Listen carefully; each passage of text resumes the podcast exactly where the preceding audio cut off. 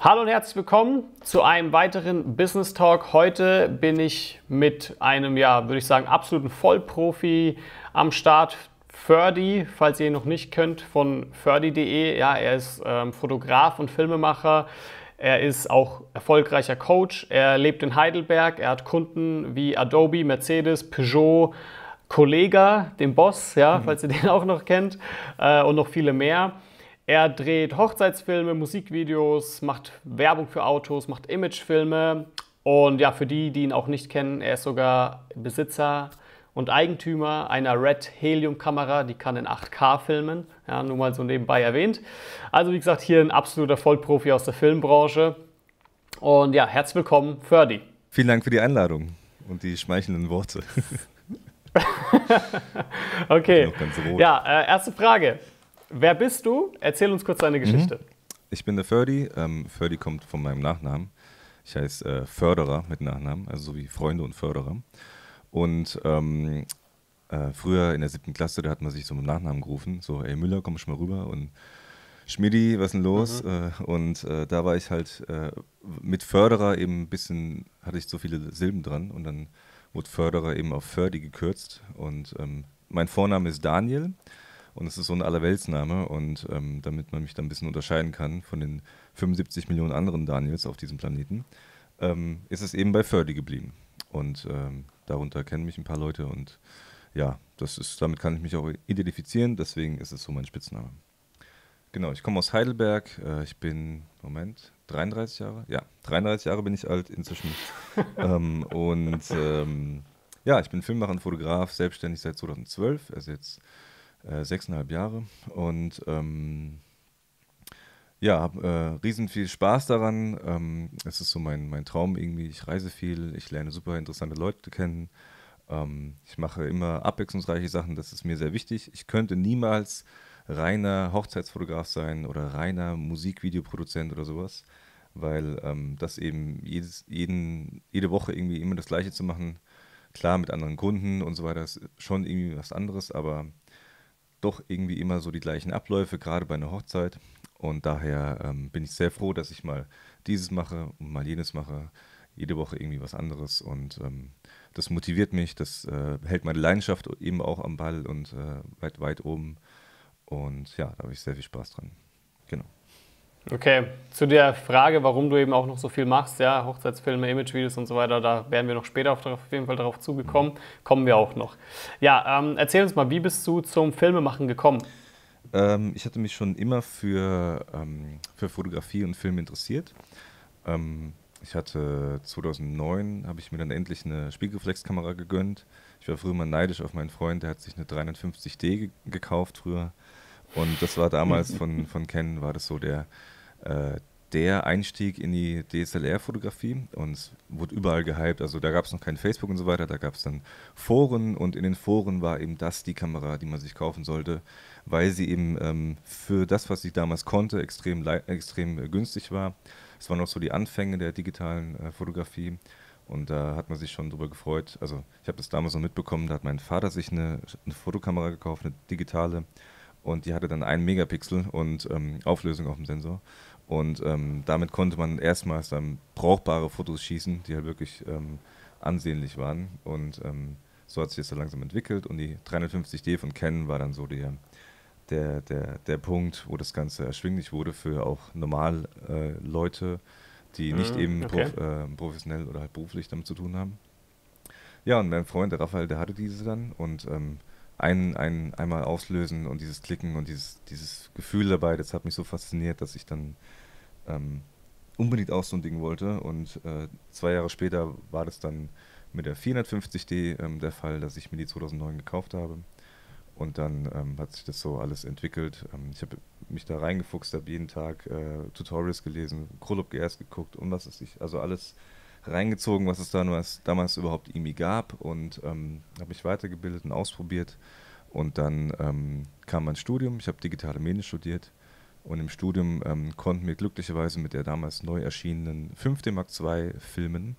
Wir hatten auch sehr viele Projekte mit Filmen und da habe ich das dann zum Glück ausbauen können und es wurde dann immer mehr Bestandteil und so hat sich das dann nebenher auch noch in die Richtung Film entwickelt und da kamen dann irgendwann die ersten Jobs und ja, nach dem Studium habe ich mich... Was hast du studiert? Digitale Medien an der DHBW in Mannheim. Ah, okay. Genau. Okay. Und genau, da hat sich das dann so entwickelt, dass ich nebenher dann angefangen habe, auch Jobs zu machen, so kleine für den Einstieg und ja, das war dann für mich Ende des Studiums, war das dann für mich so die große Frage, was mache ich danach? Und ich habe mich eben für diesen Weg entschieden und das war so die beste Entscheidung in meinem Leben. Okay. Ja. Mit welchen Projekten bist du dann so gestartet? Also klar, du hast gesagt, du hast welche im Studium gemacht und so. Was waren das für alles für Projekte? Das erste Studiumprojekt waren 4 Filme, die wir für eine Gala im Mannheimer Rosengarten machen sollten. Das war die größte Veranstaltung, die es im Rosengarten gibt. Das ist so ein beliebter Veranstaltungsort in Mannheim. Und da wird eben die Preisverleihung, die Bachelorverleihung von eben meiner damaligen Uni findet dort statt. Und das sind so 6.000, 7.000 Gäste sind dort. Und dafür gibt es eben einen einleitenden Film, das ist der Countdown-Film. Noch ein paar weitere Filme für Best-of und der Übergang zum feierlichen Teil und so weiter. Und diese 4 Filme sollte eben mein Studiengang produzieren. Ich war damals Projektleiter von diesem Projekt und wir wurden da quasi ins kalte Wasser geschmissen. Hier habt ihr Kameras, überlegt euch was, die 4 Filme müssen das sein, die Kriterien müssen ihr füllen und viel Spaß. Und dann ja, sind wir dann da losgezogen, haben Filme gedreht und das war so meine ersten richtigen Filmerfahrungen, jetzt mal abgesehen von irgendwie mit Camcordern mal Familientreffen oder sowas filmen. Okay, ja. Hattest du irgendwelche Mentoren oder Coaches? Nee, hatte ich nicht. Ich habe mich durch das inspirieren lassen, was ich so gesehen habe an Filmen und das war so meine Quelle, um da noch Motivation zu tanken und Inspiration. Wie bist du dann zu den ersten Projekten gekommen, die tatsächlich auch Geld geworfen haben? Ich hatte also das duale Studium, das ich gemacht habe, hat den Vorteil gehabt, ich hatte damals schon ein Auto und eine Wohnung und wenn ich das als Uni-Studium gemacht hätte, dann hätte ich das nur schwer irgendwie halten können vom finanziellen Standard und will ich da auch nur selten downgraden. Daher war das sehr verlockend, ein duales Studium zu machen, bei dem man auch Geld dabei verdient, zwar auch teilweise Semestergebühren zahlen musste, aber letztendlich kam man dann doch mit ein bisschen Geld in die Tasche am Monat klar und da hatte ich einen Praxisteil und einen Theorieteil, ein halbes Semester in der Uni, ein halbes Semester im Partnerunternehmen und bei mir war das eine Druckerei, ich habe dort die digitalen Medien in der Druckerei gemacht, auch viel programmiert damals und meine Kommilitonin, die hatte ihr Partnerunternehmen in Mannheim bei einer Agentur, die auch viel fotografiert und gefilmt haben. Und die hat es bei ihrem Chef angesprochen, ich habe mich immer sehr gut mit ihr verstanden, hat es bei ihrem Chef angesprochen, wegen Kameramann, weil die jemand gesucht haben. Und dann war ich dann einmal mit, ich habe so einen Probedreh gemacht für Umme und dann beim nächsten Dreh hatte ich halt 100 € am Tag verdient und das war für mich damals viel Geld und war für mich so der Einstieg. Ich bin dann immer öfter mitgekommen bei denen, habe da halt Erfahrung gesammelt und habe da so meine 100 € am Tag verdient oder 150 oder so. Und das war cool und dann hat sich das waren so die ersten Sachen, die ich im Filmbereich bezahlt bekommen habe. Und es hat sich da so dann herausentwickelt, dass dann noch mehr gekommen ist und ja, eins nach dem anderen dann. Ja, sehr cool, dass du auch offen und ehrlich zugibst, du hast es für Umme gemacht. Ja. Ja? Ich habe nämlich letztens erst ein Video gemacht, wie generiert man Aufträge und habe halt angesprochen, hey Leute, es kann halt gut sein, dass ihr auch mal Aufträge für kostenlos machen müsst. Unfassbar viele. Und ja, danke, dass du mich das so bestätigst, denn ich habe auch so die Erfahrung gemacht und dann gab es halt so den Vergleich immer, ja, aber stell dir mal vor, der Friseur macht einen Laden auf, dann ist es so, der macht ja auch nicht dir die Haare für kostenlos, sondern er verlangt einen geringeren Preis oder irgendwas. Warum müssen wir Kreativschaffenden für kostenlos arbeiten und? Und ich finde es schlimm, dass du das auch noch promotest. Also schon mal Äpfel mit Birnen verglichen, Friseur und unsere Branche sind halt einfach zwei komplett unterschiedliche Dinge. Allein schon, weil es in jedem Kaff irgendwie einen Friseur gibt und wenn du in der Stadt wohnst, dann hast du halt 20, 30 Friseure und du wirst niemals irgendwie als, also gehen, sag niemals nie, aber die Wahrscheinlichkeit, dass du als Friseur so erfolgreich bist, dass du um die Welt reist und dort irgendwie Kunden hast, die dich nach Tokio oder nach San Francisco holen, um dass du dort die Haare schneidest, ist sehr, sehr gering, sag ich mal. Und als Filmemacher sind die Möglichkeiten eben anders und die Gegebenheiten eben auch, und du musst eben ist schwierig, das irgendwie zu vergleichen, aber ich finde generell, Friseur macht halt einen anderen Job als ein Fotograf und ein Filmemacher. Natürlich ist es in gewisser Weise auch eine kreative Sache. Ein Friseur muss ja auch gut arbeiten können und kann dabei auch kreativ sein, aber ist irgendwie doch eine andere Nummer als jetzt Fotografie und Film. Und daher finde ich, dass der Vergleich sehr, sehr hinkt. Generell ist es einfach in unserer Branche so, wenn du was erreichen willst, musst du erst beweisen, dass du was kannst. Und das kannst du nur, wenn du Projekte hast, die frei sind, oder wenn du einen Erstkunde hast, dass der halt einen Rabatt bekommt beim ersten Job, und dann, solange du es halt klar kommunizierst, ist es völlig in Ordnung. Ich mache tatsächlich locker die Hälfte der Sachen, die ich produziere an Projekte, sind frei, und die anderen, die anderen nur bezahlt. Und das ist, ich hätte gar keine bezahlten Jobs, wenn ich keine freien Jobs machen würde. Krass. Ja. Krass, dass du das so sagst. Also da sieht man mal ja auch jemand, der, wenn man schon sagen kann, mit einer Red um sich schwingt, ja, dass er auch trotzdem weiterhin noch freie Projekte macht. Ja, unbedingt. Okay. Dann, genau, kommen wir doch mal zu deinen Projekten. Ja? Du machst ja recht viel. Das hast du ja auch im Intro vorhin gesagt. Du machst Hochzeitsfilme, du machst Musikvideos, du machst Werbung für Autos, du machst Imagefilme, und ich wette, du machst noch ein paar Sachen. Du hast also eine recht große, kann man sagen, Diversifizierung. Mhm. Ja, vorhin hast du gemeint, ich weiß, worauf du hinaus willst. Magst das. Ja, ja, genau. Du magst das, weil du kannst nicht nur eine Sache filmen. Mhm. Und da möchte ich auch noch kurz was zu sagen. Das stimmt tatsächlich. Ich habe zum Beispiel, als ich angefangen habe, ich habe ausschließlich Hochzeiten gefilmt. Mhm. Nur. Und es gab dann ein Jahr, wo es halt auch 30 Hochzeiten im Jahr gab. Ne? Genau. Und da ist es dann halt so schon gewesen, dass ich auch wirklich auf dieser Hochzeit war, und ich habe es fast, also ich habe nicht kotzen bekommen, aber es hat mir schon, so hat mich gefragt, so hey, ich sehe das jetzt irgendwie jedes Wochenende, teilweise Freitag und Samstag, und es ist irgendwie immer das Gleiche, und. Irgendwie ist es schon, fehlt da die Abwechslung, da kann ich auf jeden Fall zustimmen. Wobei man sich, finde ich, auch teilweise nicht beschweren darf. Ne? Dafür, also wie gesagt, Hochzeiten zu filmen ist dennoch extrem cool und toll. Ich meine, du machst es ja, auch, vermutlich noch immer. Ja. Ne? Aber erzähl mal, warum bist du nicht spezialisiert? Warum diese Diversifizierung? Für mich ist es, also für mich persönlich ist es auch weiterhin ein Hobby, auch wenn ich damit meine Brötchen verdiene. Und dass ich es eben noch als Hobby bezeichnen kann, trägt dazu bei, dass ich eben diese Abwechslung habe. Wenn ich jetzt nur noch eine Sache machen würde, dann wäre es irgendwann nicht mehr mein Hobby. Dann würde ich es eben machen, weil es halt Geld bringt. Und dann hätte ich nicht mehr diese Lust drauf. Und wenn du schon Hochzeiten ansprichst, es gibt hier eine Location, die heißt Hoher Darsberg. Die ist hier in Heidelberg, wenn man da ein bisschen rüberfährt, Richtung Neckargemünd. Da ist diese Location, die ist perfekt ausgerichtet auf Hochzeiten. Die ist mitten im Wald, auf so einem Berg. Die ist, also man kann super laut sein, easy. Man kann dort, oder ich glaube, muss sogar Gästezimmer buchen, dass die Gäste dort eben schlafen können.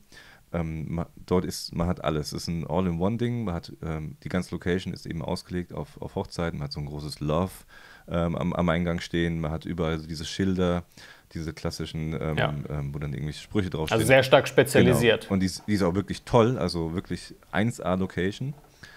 Das Problem ist aber, also für Hochzeiten ist das eigentlich so das Beste, was man so hier in der Gegend bekommen kann. Das Problem ist aber, wenn einer deiner Gäste schon mal hier in dieser Location war, dann ist es für den absolut langweilig, weil er kennt halt alles schon. Da ist halt die Zeremonien und die Feierbereiche und das Essen und DJ und alles, ist halt alles irgendwie immer das Gleiche dort. Und wenn du schon Gäste hast, die dort schon mal eine Hochzeit gefeiert haben, dann ist es für die halt, okay, Rodersberg, alles klar, kenne ich schon. Ist zwar immer noch eine geile Hochzeit so, aber es ist halt, du siehst alles zum zweiten Mal. Es sind nur andere Menschen, aber es ist eben einfach immer das Gleiche dort. Es hat ist nicht mehr individuell und so weiter. Keine Abwechslung. Ja, einfach, genau. Und wenn ich irgendwie ist doch jede Hochzeit in gewisser Weise gleich. Und wenn ich jedes Mal... Zu 90%. Ja, wenn ich, es gibt halt eine Trauung, es gibt irgendwie Tanzen am Abend, es gibt tolles Essen, es gibt halt Gruppenfotos und dies, das. Und klar, es sind da Unterschiede zwischen auch, ja, zum Beispiel kulturelle Unterschiede, was die Hochzeit betrifft. Aber so im Großen und Ganzen ist der Ablauf eigentlich schon immer gleich. Und damit ich da einfach noch Spaß dran habe und das auch zu schätzen weiß, freue ich mich immer auf jede einzelne Hochzeit, aber habe halt nicht viel davon im Jahr. Also ich habe so 6, 7 Hochzeiten im Jahr, das ist cool für mich, mehr möchte ich auch nicht machen. Alleine schon aus folgendem Grund, ich bin gerne flexibel und wenn ich jetzt 10 Hochzeiten im Jahr hätte oder 20 und dann wären diese Wochenenden da schon blockiert und dann ruft 2 Wochen vorher, ruft Lamborghini an und sagt, ich soll rüberkommen und filmen, dann, und ich kann da nicht zusagen, weil ich dann Hochzeit habe, dann beiße ich mir aber sowas von in den Arsch, dass ich mich zu Tode ärgern würde, weil das wäre ein viel geilerer Job, den ich dann halt machen würde, als die Hochzeit zu filmen. Und auch weil ich mir eben diese Flexibilität leisten möchte, verzichte ich dann lieber auf mehr Hochzeiten, sondern mache halt die anderen Sachen. Weil tatsächlich sind Hochzeiten die einzigen Dinge, die bei mir einen größeren Vorlauf haben als einen Monat oder so. Und alles andere kommt innerhalb von 2 Wochen im Schnitt, manchmal auch einen Tag vorher, manchmal 3 Wochen, 4 Wochen vorher, aber so im Schnitt 2 Wochen vorher.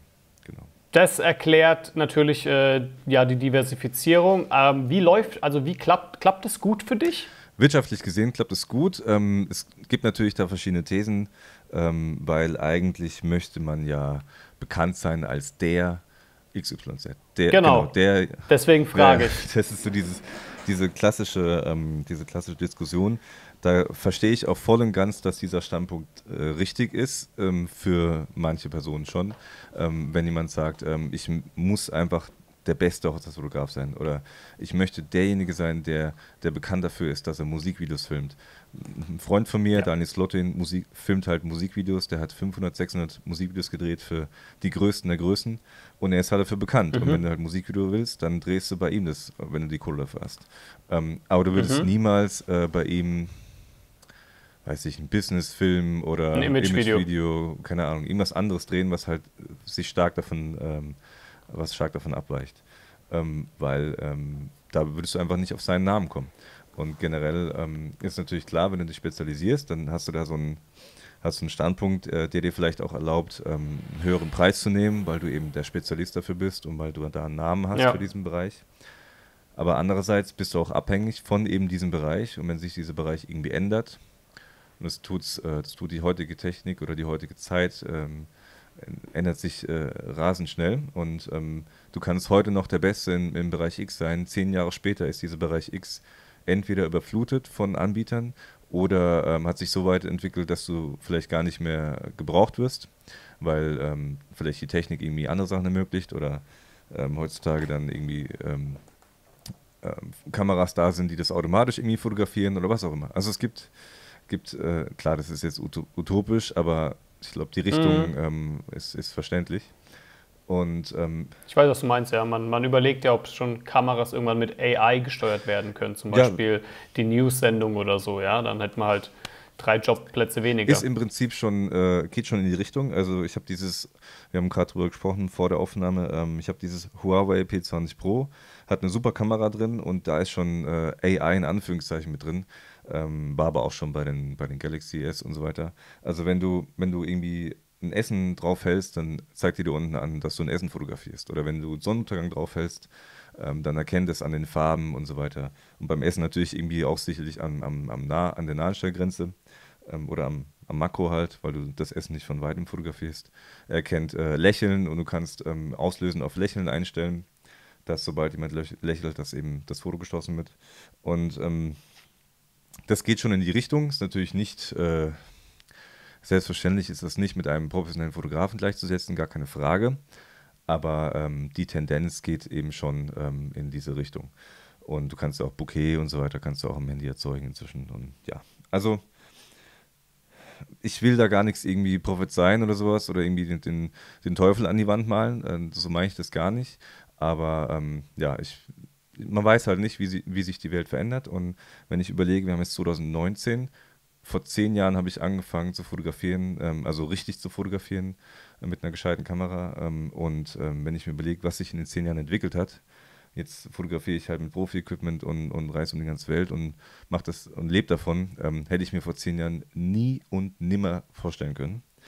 Und so weiß ich auch nicht, was in 10 Jahren der Fall ist. Vielleicht mache ich in 10 Jahren was komplett anderes oder so. Ich weiß es nicht. Deswegen mag ich die Frage auch nicht. Deswegen stelle ich sie dir auch nicht. Was machst du in 10 Jahren? Ja, eben. Also ich bin offen dafür. Ich will mich da nicht festfahren. Ebenso wenig, wie ich mich auf eine Sparte festfahren möchte. Und ich bin auch gerne jemand, der mehrere Standbeine hat. Und dann kann ich ausgleichen, wenn ein Thema nicht mehr so läuft oder wenn es zum Beispiel zu einer Jahreszeit nicht so läuft. Die Hochzeitsfotografen, die haben im Winter eher wenig Saisonloch zu tun. Und genau. Und deswegen bin ich froh, dass ich da so viele 6, 7 Einzelstandbeine habe und wenn eins gut läuft, dann kann ich mich mehr darauf konzentrieren, wenn eins schlecht läuft, kann ich das gegebenenfalls abtrennen und ja. Das finde ich sehr gut, dass du das auch sagst, so mit diesem Saisonloch zum Beispiel. Also das war für mich immer ein extremes Problem. Ja, klar hatte ich dann noch irgendwie ein paar Hochzeiten, die ich nacharbeiten musste, aber das hat mich immer so sehr an der Hochzeitsbranche gestört, dass praktisch bis von November bis Ende April, vielleicht hast du im April noch eine Hochzeit oder 2, ja, dass du was reinbekommst, aber im Generellen hast du in dieser Zeit keine Arbeit, bist du eigentlich irgendwie arbeitslos. Ja. Und das ist auch einer der Gründe, warum ich dann gemeint habe, nee, ich kann nicht nur bei Hochzeiten stehen bleiben, ich muss mich weiterentwickeln und auch andere Sachen machen, generieren und so ist es. Mich diversifizieren. Ja? Aber ich bin noch immer etwas zwiegespalten und versuche für mich auch noch, sage ich jetzt mal, diese perfekte Lösung herauszufinden. Ja, ob es sich nicht doch noch lohnt, sich zu spezialisieren oder ob es doch besser ist, sich weiterhin zu diversifizieren. Das ist sicherlich auch typenabhängig. Also ich kenne sehr viele Hochzeitsfotografinnen vor allen Dingen, also Frauen vor allen Dingen, die das lieben, Hochzeiten zu fotografieren, die könnten aber niemals irgendwie Autos fotografieren oder Gebäude, Architektur, keine Ahnung, oder Reise oder sowas. Das ist dann einfach nicht deren Ding und die wollen nur Hochzeiten machen und weil die einfach dafür geschaffen sind und es ist super. Aber wenn du der Typ bist, dass du gerne auch was anderes machst oder einfach mehrere Leidenschaften hast, ich habe halt Autos noch als Leidenschaft und das bietet sich dann an, da auch irgendwie in die Richtung ein bisschen was zu machen. Und daher, wenn es zu dir passt, dann mach gerne Verschiedenes und schau, wohin es dich führt und dann wirst du schon deinen Weg gehen, da bin ich mir sicher. Okay, so kommen wir mal zu einer weiteren Frage. Was war denn so bisher, aus diesen 10 Jahren Erfahrung, die du gemacht hast, dein Lieblingsprojekt? Schwierige Frage. Lieblingsprojekte sind eigentlich die, bei denen ich Abenteuer habe. Meistens ist es verbunden mit Reisen. Also selten habe ich ein Lieblingsprojekt, wo ich jetzt hier irgendwie in der Gegend irgendwas fotografiere oder filme. Meistens sind es tatsächlich Reisen. Das können, ich war zum Beispiel bei Calvin Hollywood, war ich bei den Bootcamps mit dabei, in Dubai, auf den Azoren und in Kapstadt und so weiter. Habe dort eben als Coaching gearbeitet und auch Filme erstellt und so weiter. Und das war zum Beispiel ganz cool, weil wir dort halt auch so einen gewissen Abenteuerfaktor mit dabei hatten. Ja, generell Reisen finde ich eigentlich die spannendsten Sachen, auch wenn man dort so viele Leute kennenlernt, die eben aus einer anderen Kultur kommen oder eben andere Dinge erlebt haben, andere Sprache sprechen und das sind so eigentlich so die für mich coolsten und ja, halt Autosachen. Mit einem Lamborghini durch Monaco, Italien und die Schweiz fahren ist natürlich auch eine schöne Sache. Macht mir persönlich besonders viel Spaß, weil ich eben da so eine Affinität dafür habe und ja, es sind auch coole Projekte. Genau. Kommen wir doch mal zu einem konkreten Projekt von dir, das der Hochzeitstrailer aus Marokko, den ich jetzt gesehen habe auf deiner Seite. Was ich so gelesen habe, war, du hast gemeint, mehr High-End geht nicht. Ja, die Hochzeit war extrem pompös. Ich vermute, das war so eine $Millionen-Hochzeit. Ja, ob das Budget wirklich so stimmt, weiß ich jetzt auch nicht, aber das sieht zumindest auf den Bildern so aus. Und erzähl mal, wie viele Leute haben dort gefilmt, fotografiert? Welches Equipment war da so am Start? Ich glaube, ich will meine Hand nicht ins Feuer legen, aber ich glaube, das waren so 250.000, also eine 1/4 Million. Aber kann auch sein, dass mehr war, ich weiß nicht. Es sollte noch jemand, ein bekannter Sänger sollte noch eingeflogen werden, aber das hat sich dann noch leider anders ergeben. Aber ja, das wäre oberkrass. Also wir haben da auch noch überlegt, Ja, weil das ist schon heftig. Aber was dort an Leuten waren, die halt auch irgendwie bekannt sind, jetzt vielleicht nicht für uns Deutsche, aber es war ja in Marokko, dort waren quasi die Celine Dion von Marokko oder so war da und ja, also in der Region waren einige Leute dort, viele Millionen Follower und auch Produzenten von sehr bekannten Künstlerinnen und Künstlern, die weltbekannt sind, waren auch dort und Tourmanager etc. Und war sehr, sehr spannend, war sehr pompös. Ich hatte das Glück, dort mit teilhaben zu dürfen. Ich habe gefilmt, geschnitten hat Daniel Sloutine. Mit dem war ich in Marokko für 2 Projekte. Eines davon war eben diese Hochzeit. Und wir waren zu dritt im Team. Der Leroy Klaus war noch der Kameramann. Also wir haben zu dritt gefilmt. Und gefilmt wurde mit GH5 und Xeon Crane 2 und einem externen Monitor, beziehungsweise einem Atomos, um aufzuzeichnen. Genau. Shotgun, ja. Genau, sowas. Habt ihr gar keine Reds verwendet? Nein, wir haben in dem Fall nicht mit Red gedreht, auch nicht mit Arri, obwohl wir was dabei hatten. Aber das ist... Das macht wenig Sinn, ja, oder? Ich habe eine Hochzeit ja, es ist halt einfach... A, es ist mit Kanonen auf Spatzen geschossen und B, es ist einfach nicht die Kamera, die darauf ausgelegt ist. Zwar kannst du diese durchaus dafür verwenden, weil die Red ist sehr modular aufgebaut. Du kannst Module anbauen, um sie dir für deinen Anwendungsfall so vorzubereiten, dass es eben perfekt taugt dafür. Du kannst sie sowohl als ein kleines Setup fahren, als in der Hand sozusagen, kannst aber auch ein großes Setup fahren, irgendwie an einem Kamerakran dran oder was auch immer. Und da gibt es unzählige Möglichkeiten. Und der Punkt ist aber dennoch, es ist keine klassische Run-and-Gun-Kamera. Du kannst nicht mal eben loslegen und filmen.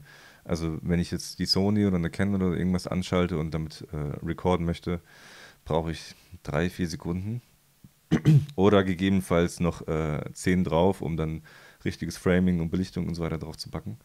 Aber die Red braucht halt einfach eine halbe Minute, um hochzufahren. Dann hast du noch nicht eingestellt und so weiter und dann ist jetzt auch nicht das Oberlichtmonster, also... Ja, die Gemini vielleicht schon, die Helium, die ich habe, die ist okay für Lowlight, aber jetzt auch nicht so mega krass. Aber kann man trotzdem verwenden, daran scheitert es nicht, aber halt allein diese halbe Minute Bootzeit ist halt heftig. Ja. Ein fetter V-Mount-Akku reicht für 1,5 bis 2 Stunden, also die großen Akkus und 5 Stunden laden die Dinger und ja, es ist halt auch schwer und kannst nicht mal irgendwie auf einen kleinen Gimbal draufpacken. Und ja, also hat keinen Autofokus, keine Sensorstabilisierung. Ja, also IBIS. Es ist eine Kamera, die nicht für Hochzeiten ausgelegt ist. Ich habe damit eine gefilmt auf Mallorca. Das hat funktioniert, weil ich aber auch genau von vornherein wusste, wann was passiert und dass ich eben in Anführungszeichen nur einen Trailer von 2-3 Minuten schneiden muss oder möchte und nicht irgendwie eine 15-Minuten-Sache oder sowas. Und bei dem Marokko-Ding sollte ein Trailer so für Instagram rauskommen, also ein 1-Minuten-Trailer, das ist der, den du gesehen hast. Und dann noch eine lange Variante, wo dann die ganzen Lieder ausgespielt sind, Reden etc. Oh und die Gott. So eine Doku? Ja, genau, sowas. Und das eine halbe Stunde, Stunde sollte die gehen, die Version. Ich habe sie gar nicht mal gesehen, aber ich kann mir vorstellen, was dabei rausgekommen ist. Die willst du nicht sehen, glaube ich. Ja. Ja. Aber das ist halt dann so, wenn es gewünscht wird, dann macht man das halt. Wird auch gemacht. Genau, und dafür ist auch die Red auch einfach nicht ausgelegt. Also dafür müsste man ja auch so viel Material sammeln, was bei der Red speichertechnisch auch einfach gigantisch ist und muss nicht sein. Ja, erzähl mal kurz, wie bist du überhaupt zu dieser Hochzeit gekommen? Das war tatsächlich, das lief ja alles über den Daniel Sloutine. Das ist wie gesagt, ein Freund von mir, der ist so einer der erfolgreichsten Musikvideoproduzenten in Deutschland, gerade was Hip-Hop betrifft oder Rap betrifft. Und bist du auch so an Kollegah gekommen über ihn? Über ihn nicht, über einen anderen Freund, über Ondro. Ondro hat das Video gedreht damals in LA, das heißt damals, war letztes Jahr, hat das Video dort gedreht mit Kollegah und ich habe es geschnitten. Und noch ein anderes Video von ihm, wo der Echo eingeschmolzen wird und dann so Ringe draus produziert werden. Und mit Ondro bin ich auch schon ewig befreundet, auch schon seit, keine Ahnung, 2010, 2011 oder so. Ja, also für Ondro habe ich damals auch schon ein paar Making-of-Videos gemacht. Also das ist so ein Ding, was ich auch empfehlen kann, wenn du lernen möchtest zum Filmen, ist es nicht verkehrt, mal irgendwie ein Making-of-Video zu machen. Also A, lernst du halt damit umzugehen, irgendwie cooles Material zu sammeln, das entsprechend zu schneiden, und B, lernst du dadurch, dass du mit dabei bist und andere beobachten kannst, wie sie drehen und denen auch Fragen stellen kannst. Und das habe ich früher oft gemacht und daraus habe ich viel gelernt und kann ich auch nur jedem empfehlen, da einfach mal kostenlos irgendjemand Making-of zu drehen für ein Projekt. Okay, das heißt im Endeffekt, du kamst an diese Aufträge durch Netzwerken, durch Leute, die du gekannt hast und ja, andere. Ja. Immer. Weil das wäre nämlich meine nächste Frage. Wie vermarktest du dich? Ja. Gar nicht. Ich habe 80-90% meiner Jobs kommen durch Vitamin B zustande. Und der Rest vielleicht irgendwie durch einen Anruf, weil sie mich auf Google finden oder auf meine schrottige Webseite gekommen sind, die völlig veraltet ist. Und das ist ganz, ganz selten der Fall. So 10-20% mehr nicht. Und der Rest ist nur über Mundpropaganda, Vitamin B oder halt Empfehlungen. Und die Empfehlungen kommen eben zustande, weil ich zum Beispiel für jemanden eine gute Arbeit kostenlos abgeliefert habe. Okay. Daher kommt das. Und, ja. Das ist sehr interessant, ne? Weil also das heißt, du kommst an Aufträge über Mund-zu-Mund-Propaganda. Zu 90% kann man sagen. Ja. Das heißt aber, ich meine, diese Mund-zu-Mund-Propaganda, die entstand ja auch aus irgendwelchen Sachen, die du gemacht hast. Genau. Das heißt, du hast vorher vermutlich... Genau. Jetzt, wenn ich jetzt so raushöre, sehr viel auch kostenlos gefilmt. Genau, also ich bin generell der Meinung, dass man immer erst Einsatz zeigen muss und dann und nicht erwartet, irgendwas nehmen zu können, sondern sei erstmal der Geber und natürlich, es darf natürlich nicht wortwörtlich genommen werden, du musst jetzt nicht jedem in den Hintern kriechen und irgendwie für dein Leben lang arbeiten, aber wenn du eine Option erkennst, dass da irgendwo eine Tür aufgehen kann, zum Beispiel, weil das irgendwie eine Person ist, die ein gutes Netzwerk hat oder weil es vielleicht ein Produzent von irgendeinem Künstler ist, der einen Namen hat oder weil du, keine Ahnung, also es gibt so viele Gründe eben, warum sich da irgendwas ergeben kann und es muss nicht immer nur Geld sein, also der Mehrwert kann auch einfach ein anderer sein, muss nicht für alles, was du arbeitest, musst du nicht Geld als Mehrwert bekommen, sondern eben auch Kontakte oder ein gutes Wort bei irgendjemand oder Folgejobs oder was auch immer. Und daher ist es für mich persönlich immer sehr gut gewesen, wenn ich einfach bei Situationen, wo ich mir gedacht habe, das könnte mir was bringen, kostenlos gearbeitet habe und dann im Nachhinein irgendwann später vielleicht dafür eine Belohnung erhalten habe, in welcher Form auch immer. Und der Zeitabstand kann mal eine Woche sein, dass dann eine Woche später ein Anruf kommt, du hast doch dieses Video gemacht von dem, das ist super, es kam mega gut an, wir würden dich gerne buchen für Event XY. Ja. Es kann aber auch nicht eine Woche dauern, es kann auch 3 Jahre dauern und dann kommt ein Anruf, hey, du hast doch, wir kennen dich doch von damals, du hast doch dieses und jenes gemacht, jetzt brauchen wir jemanden, der genau das nochmal macht und wir haben dafür ein Budget und unser Unternehmen ist gewachsen, früher hatten wir kein Geld, jetzt haben wir inzwischen Geld, wir können dich gerne bezahlen, komm her und mach das, wir sind cool mit dir. Und so kann es halt auch mal dauern und deswegen muss man nicht gleich den Kopf in den Sand setzen, wenn man irgendwie 2, 3 kostenlose Projekte gemacht hat, die auf den ersten Blick nichts gebracht haben. Weil es kann im Nachhinein, kann sich das da eben... Ich bin gespannt auf die Reaktion der Kommentare der anderen Leute. Ja, du redest da ja sehr offen und ehrlich darüber.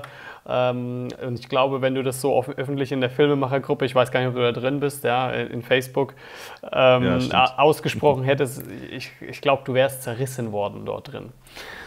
Ja, also auch der Daniel wurde ja auch zerrissen, als er seinen Workshop dort gepostet hat, weil der Workshop kostet 400 € Teilnahmegebühr. Ich habe früher auch Workshops gegeben, die haben 250 gekostet, Workshop für Filmemacher bzw. angehende Filmemacher.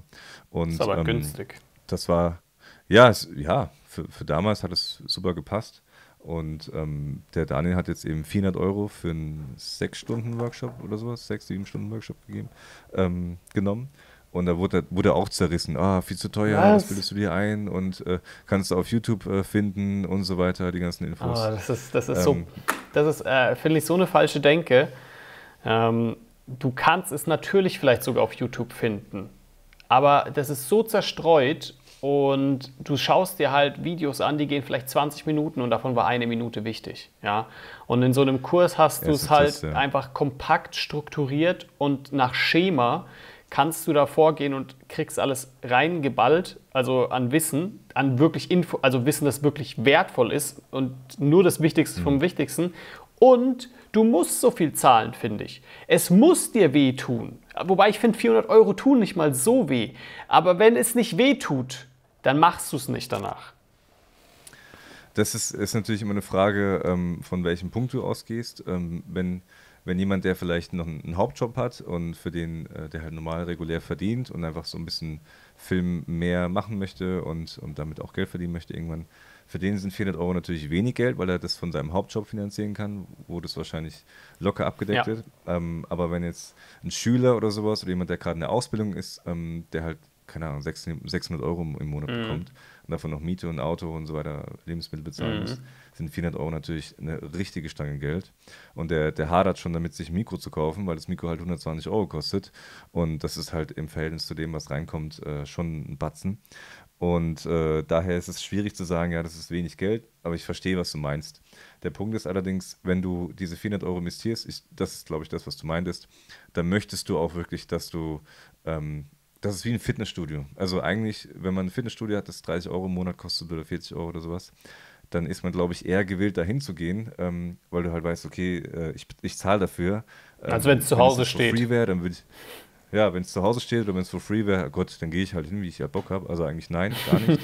Aber wenn du halt zahlst, dann willst du irgendwie auch was für die Leistung. Zumindest bei Deutschen ist es so, die wollen da irgendwie, wenn ein Buffet ist, schieben sie sich die Teller voll. Hauptsache, das Buffet ist ausgereizt und dann wird halt so umgerechnet, was würde jetzt die Ente kosten? Die kostet irgendwie 8,50 €, dann muss ich noch davon ein Hühnchen nehmen und so weiter. Dann habe ich die 13 € wieder raus fürs Buffet. Also so ungefähr denken viele Deutsche und das wird wahrscheinlich auch einige motivieren, dann diese 400 € in die Hand zu nehmen und da alles rauszuholen, weil sie sich dann sagen, okay, jetzt war der Kurs 400 € wert. Also jetzt habe ich ihn so ausgefragt, jetzt habe ich 20 Fragen gestellt und ihn nochmal Details nachgefragt und jetzt haben sich die 400 € gelohnt. Aber ja. Also ich weiß, was du meinst, ne? Aber ich finde es sehr unterschätzt, weil so ein Kurs, ja, wenn ich jetzt mir vorstelle, ich gebe einen Hochzeitsworkshop-Kurs, wie man Hochzeiten filmt. Ja, ich mache das seit 5 Jahren. Ich weiß alles. Wirklich, ich habe, glaube ich, jeden Fehler schon gemacht, den man machen kann. Und ich weiß halt, wie viel Preise man verlangen kann und alles Mögliche. Und ich habe 5 Jahre gebraucht, bis ich dahin komme. So. Wenn ich das jetzt jemandem an 1 oder 2 Tagen erzähle, ja, der muss, und der Workshop kostet 500 € oder 1000 €, ich weiß nicht, der muss doch nur eine Hochzeit machen, hat das Geld doch schon wieder drin. Ja. Ja, klar. Aber der Punkt ist, in der Gruppe, weil du hattest ja die Filmemachergruppe Deutschland angesprochen, in der Gruppe sind viele Filmemacher, aber wenige Unternehmer. Und das ist der Punkt. Und du wirst nicht als Filmemacher erfolgreich, wenn du nicht unternehmerisch denkst. Ja. Und du wirst aber eher als Filmemacher erfolgreich, wenn du unternehmerisch denkst, aber dein Filmemacher-Skill nicht so... Da gebe ich dir 100% recht. Aber... Da gebe ich dir 1000% recht. Weil ich kenne viele Filmemacher, würde ich jetzt behaupten, die sind, also jetzt auf der Hochzeitsbranche zum Beispiel bezogen, ich kenne da welche, die sind wirklich, ich will es nicht so schlecht reden, aber die sind halt nicht so gut, sagen wir es mal so, ne?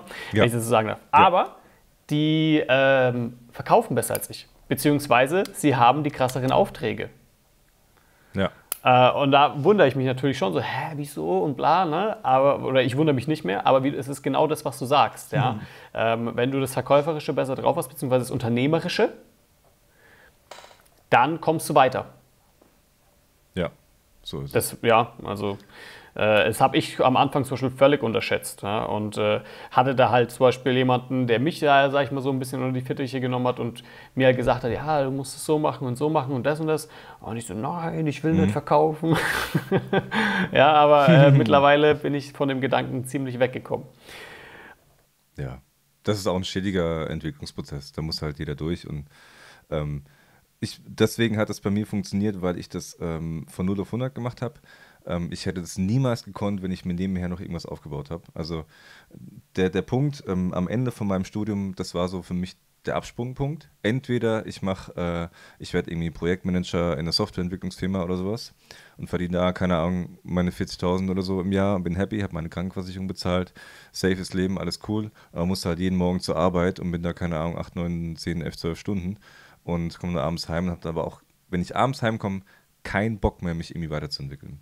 Und da in meinem Business halt was zu machen, also mein Filmbusiness. Und das war für mich so der Punkt, wo ich mir gedacht habe, gut, entweder du machst es ganz und dann kannst du danach immer noch irgendwie einen Job suchen als Angestellter, wenn es nicht klappt, oder du machst es gar nicht und lässt es halt einfach als Hobby und dann ist auch wieder cool. Und kann ich sehr gut nachvollziehen, ja. Es war bei mir recht ähnlich. Denn ich wusste bei mir ab einem gewissen Zeitpunkt, es war auch so nach dem Studium, oh Gott, was mache ich jetzt, ja.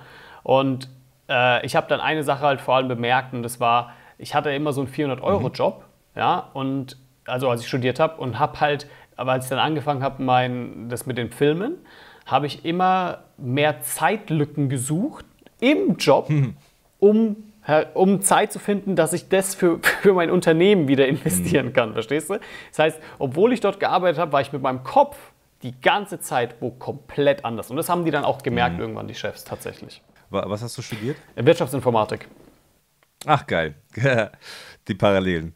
Das war das Erste, was ich studieren wollte. Ja? Und ich hatte tatsächlich auch, also ich habe auch viel, ich bin so ein Technik-Nerd, ich hatte auch viel programmiert und so, als ich in der Schule war noch und nach dem Abi hatte ich dann, ich hatte so ein kleines Loch von 2, 3 Monaten, da habe ich dann nur gezockt, war halt die ganze Zeit irgendwie am Counter-Strike zocken. Meine ersten Videos, wie ich im Filmbereich angefangen habe, waren, ich habe Counter-Strike Source gespielt. Geil. Und ich habe diese Sachen gefilmt. Geil. Also vom Monitor, ne? So Let's Play-mäßig oder was? Nee, so Frag-Movies. Ich weiß nicht, ob du das kennst noch. Frag-Movies, das sind solche, da wo man halt Leute so cool abknallt, so voll die schnelle Reaktion oder was auch immer, oder durch die Wand, keine Ahnung, ja.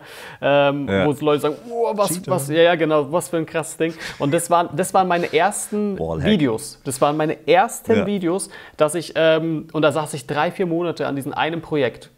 Ach gut. Ja, und habe praktisch Aufnahmen von anderen Spielern geholt. Ja, die haben gesagt, hey, ich habe da was Cooles und ich habe da was Cooles. Die haben mir ihre Demo-Files praktisch zugesendet. Ich habe das aufgenommen vom Screen, ja, mit so einem internen Konsole und was auch immer. Und genau, und dann habe ich das dann zusammengeschnitten zu einem Video. Das ist eigentlich mir voll peinlich zu sagen, ne? Aber ich kann es ja mal ein bisschen vielleicht mit einblenden. Ja, ist doch cool. Also ich finde das immer so super interessant, wo die Leute so herkommen. Und da ist auch die Parallele zu mir. Also ich habe früher auch relativ viel gezockt. Inzwischen natürlich aus Zeitgründen nicht mehr. Aber jetzt, das hat mir unheimlich viel Spaß gemacht. Und da war halt nach dem Abi, hatte ich da so 2, 3 Monate, wo dann die Nacht zum Tag wurde und umgekehrt. Tagsüber geschlafen, nachts gezockt. Ja, das war bei mir auch so. Und dann war irgendwann, habe ich mir gedacht, okay, so kann es nicht weitergehen. Und dann habe ich halt angefangen, als Programmierer Jobs zu machen, also für webbasierte Sachen, PHP, HTML, CSS, MySQL, C# und so weiter. Und habe da dann auch ein Angestelltenverhältnis bin ich dann eingegangen. Ach, hast gar nicht studiert? Doch, ich habe studiert, aber erst nach dem Angestelltenverhältnis. Okay. Also ich habe mein Abi gemacht, dann kam das Loch mit dem Zocken und dann 3 Monate später habe ich dann als Softwareentwickler gearbeitet in einer Firma in Worms, habe dort ungefähr 2 Drittel von einem Supplier Relationship Management System programmiert. Das ist so ein Lieferantenverwaltungstool, das eben webbasiert ist. Ja. Das wird von Wild wird das verwendet, also Rudolf Wild, die machen so Capri-Sonne und so weiter, von verschiedenen Biermarken und auch noch weitere großen Herstellern. Und das war eine coole Zeit, aber ja, es hat mich irgendwie so gekickt. Ich wollte mich halt weiterentwickeln, ich wollte nicht mein Leben lang nur programmieren. Und dann hatte ich mir gedacht, Wirtschaftsinformatik ist ein cooler Studiengang. Da hast du Programmierung auch mit drin und kannst dann irgendwie danach, weiß nicht, halt mehr machen und was auch immer. Weiß man so vor dem Studium nicht, was danach so alles passiert. Und hatte den Studiengang auch sicher. Ich hatte aber zwischenzeitlich, weil damals gab es noch die Wehrpflicht, hatte ich mich immer wieder zurückstellen lassen. Ich hatte auch mehrere Musterungen gemacht. Ich habe einmal, ich war irgendwie bei der zweiten oder dritten Musterung und dann hab ich gesagt, ich bin gegen Tomaten allergisch. Weil wenn du gegen Tomaten allergisch bist, dann hast du eine Wahrscheinlichkeit, dass du da ausgemustert wirst, die anscheinend relativ hoch ist. Ich glaube Tomaten, Nüsse, Milch oder so irgendwas, weil dann, das passt halt dann einfach nicht so. Mhm. Und ja, dann haben die mich da zu einem Allergietest geschickt und natürlich war ich nicht gegen Tomaten allergisch und kam da halt raus. Und ja, ich konnte mich auch zum Glück noch zurückstellen lassen, weil ich dieses Angestelltenverhältnis hatte und da halt auch dafür bezahlt wurde. Und dann aber irgendwann kam der... Ich hatte dann meinen Studiengangplatz schon. Ich wollte schon im Oktober anfangen, dann zu studieren. Dann kam die Bundeswehr und hat gesagt, nee, nee, nix da, du robbst jetzt im Schlamm. Und ich habe mich so verdammt aufgeregt, weil das war so ein Schlag ins Gesicht. Ich wollte endlich mich weiterbilden, endlich was tun und vorankommen und so weiter. Und dann kommt die scheiß Bundeswehr. Musstest du dann tatsächlich zum Bund? Tatsächlich bin ich dann 9 Monate dort gewesen und es war wie es bei mir super oft ist, war es halt einfach das Beste, was mir passieren konnte. Ich konnte dann Wirtschaftsinformatik nicht annehmen und habe dann auch im Nachhinein festgestellt, dass es einfach nicht der richtige Studiengang für mich gewesen ist, oder gewesen wäre, weil es einfach auch viel zu theoretisch ist und ich habe von vielen einfach gehört, dass du die ersten zwei Semester oder sowas einfach mal gar nicht mal irgendwie einen Rechner anschaltest auch nicht, oder so und halt, boah, nee. Ich kann dir das sehr viel erzählen, wie das wirklich war, ja. Ich habe es komplett durchgemacht, ich habe einen Bachelor. Ja? Ja, ja. War halt wahrscheinlich ultramathematisch auch, oder? Nö. Du kannst dich halt rumdrücken. Ne? Das gibt halt immer so Alternativen. Klar, manchmal musst du halt echt ins Gras beißen und dann heißt es halt Mathematik für Informatiker oder so zum Beispiel. Ja, also so was du erzählst, passt es so nicht zu mir, was ich da mir erwünscht oder erhofft hatte. Und ja, habe ich dann im Laufe der Zeit auch festgestellt. Und dann kam eben die Bundeswehr. Die Grundausbildung war okay. Ja, war schon irgendwie interessant. Und zum Glück hatte ich während der Grundausbildung, ich glaube, war das noch während, jedenfalls so zwischen Ende Grundausbildung, Anfang Stammeinheit, war ich zu Besuch auf einem Informationstag von der DHBW, von der dualen Hochschule in Mannheim und habe dort dann den Studiengang Digitale Medien besucht, also die Vorlesung dafür, die Vorstellung des Studiengangs. Und bin dann am Ende zu dem Prof runtergegangen, habe gesagt, alles klar, wir sehen uns im September wieder. Und so war es dann auch. Ich habe den Studiengang, ich habe mir dann ein Unternehmen gesucht, das da Partner ist und habe den Studiengang studiert. Mhm. Und das Schöne war eben auch an der Bundeswehr, dass ich nach der Grundausbildung in eine Stammeinheit in Garmisch gekommen bin. Garmisch ist meine zweite Heimat, da habe ich auch so ein bisschen mein Herz verloren und ich bin seit ich denken kann, bin ich jedes Jahr irgendwie in Garmisch ein paar Wochen. Und weil ich dort glücklicherweise wohnen kann, kostenfrei. Und das war auch der Grund, warum ich dorthin gekommen bin. Es gab nur 2 Plätze für die Stammeinheit dort in Garmisch. Weil das war keine deutsche Kaserne, sondern eine Ami-Kaserne mit deutscher Unterstützung. Mhm.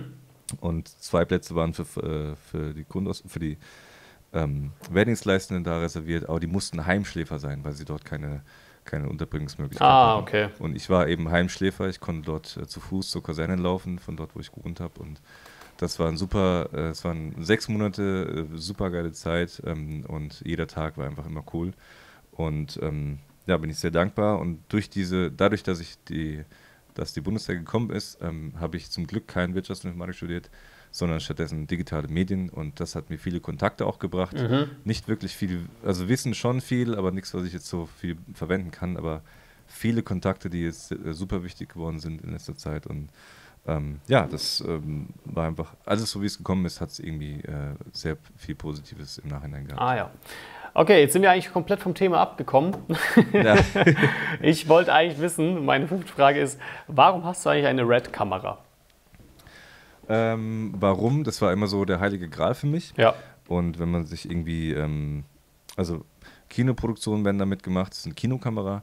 Und okay, wenn man sich die aktuellen Oscars ansieht, da sind die meisten Sachen sind mit Arri gedreht worden und einige wenige mit Red und vielleicht 10% oder so mit Canon C300 oder so irgendwie.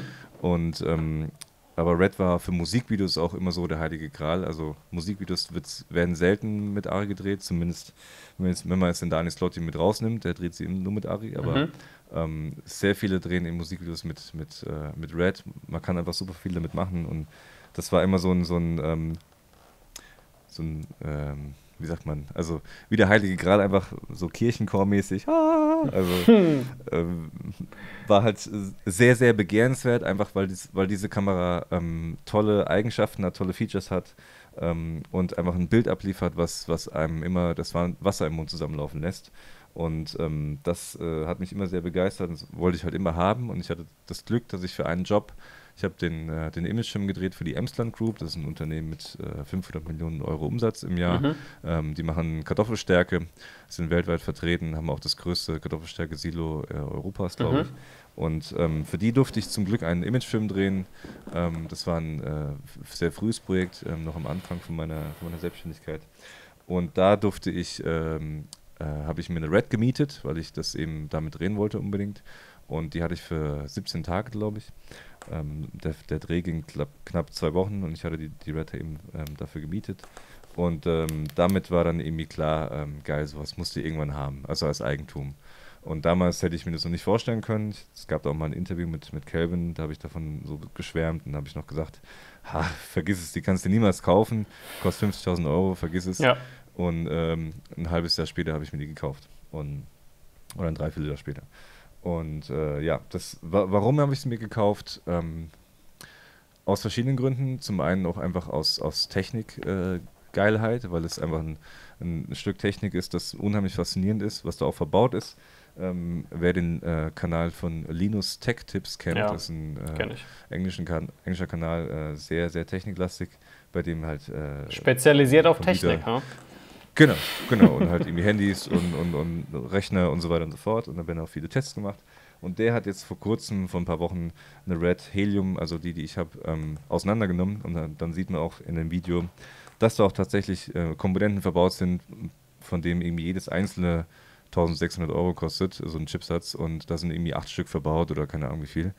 Und also es ist nicht so, dass das Ding in der Produktion irgendwie wie das iPhone $170 kostet, aber dann für $1.300 verkauft wird. So ist es nicht. Also in der Red stecken schon Hardware drin, die halt auch wirklich, ja, die halt auch schon was kostet. Aber generell war Red einfach immer so ein Vorreiter. Es war die erste Filmkamera, die 4K gedreht hat. Es war die erste Filmkamera, die 8K gedreht hat. Und so weiter und so fort. Du kannst halt auch mit Slow Motion machen und du hast halt jetzt das begehrte Red RAW-Format, was super geil zu schneiden ist und was super viel Flexibilität bietet und trotzdem wenig Speicherplatz benötigt, verhältnismäßig.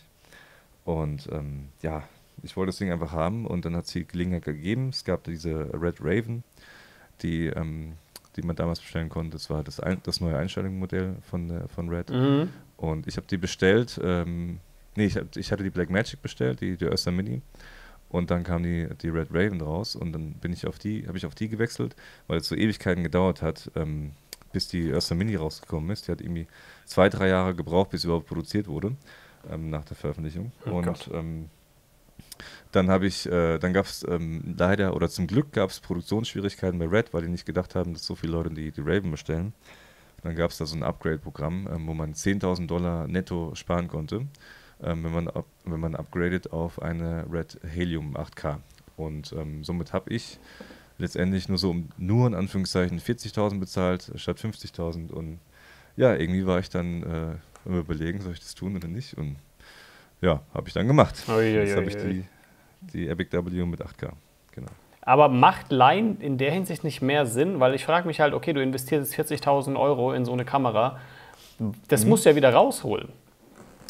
Ja, Leihen macht wirtschaftlich gesehen wesentlich mehr Sinn, aber ich will die Kamera zu 1000% kennen und alle Grenzen und Möglichkeiten kennen und das kann ich nicht, da müsste ich die Kamera wirklich mal 2 Monate leihen und damit im Schnee filmen, in der Luft filmen, in der Hitze filmen und diese Kamera ist jetzt nicht so eine Kamera mit 3 Tasten und einem Record-Button und du kannst ISO-Belichtung und Verschlusszeit einstellen, das war's.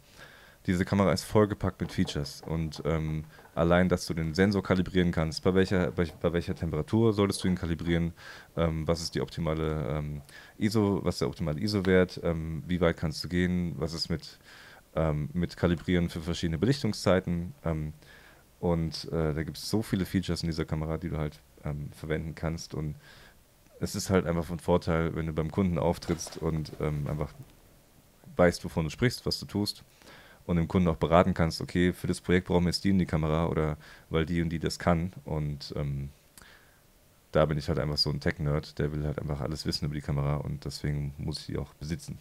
Auch wenn es wirtschaftlich natürlich sinnfrei ist, die zu kaufen, aber ja, hat sich so ergeben. Das heißt, du sagst, die Red macht dir finanziell vielleicht nicht so viel Sinn, aber hast du es schon mal mit Sachen probiert, wie zum Beispiel Lizenzierungen? Wurdest du mal gefragt von Firmen, ob du dein Footage lizenzierst, oder wie sieht es da aus? Das nicht. Ich habe alle Rechte zum Beispiel abgetreten, als ich für ProSieben was gedreht habe. Und das ist für mich in Ordnung. Also es ist immer schwierig, da ein Preismodell zu finden, weil letztendlich es gibt verschiedene Arten und Weisen, wie du Angebote erstellen kannst.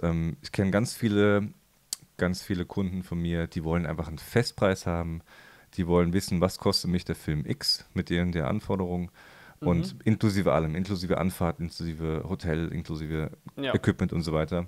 Und dann ist cool, weil die wollen es einfach unkompliziert, eine gute Leistung haben, und denen ist auch völlig egal, ob ich das jetzt auf der Red, auf der Sony, auf der Canon oder sonst was drehe. Die wollen halt ein geiles Ergebnis und fertig.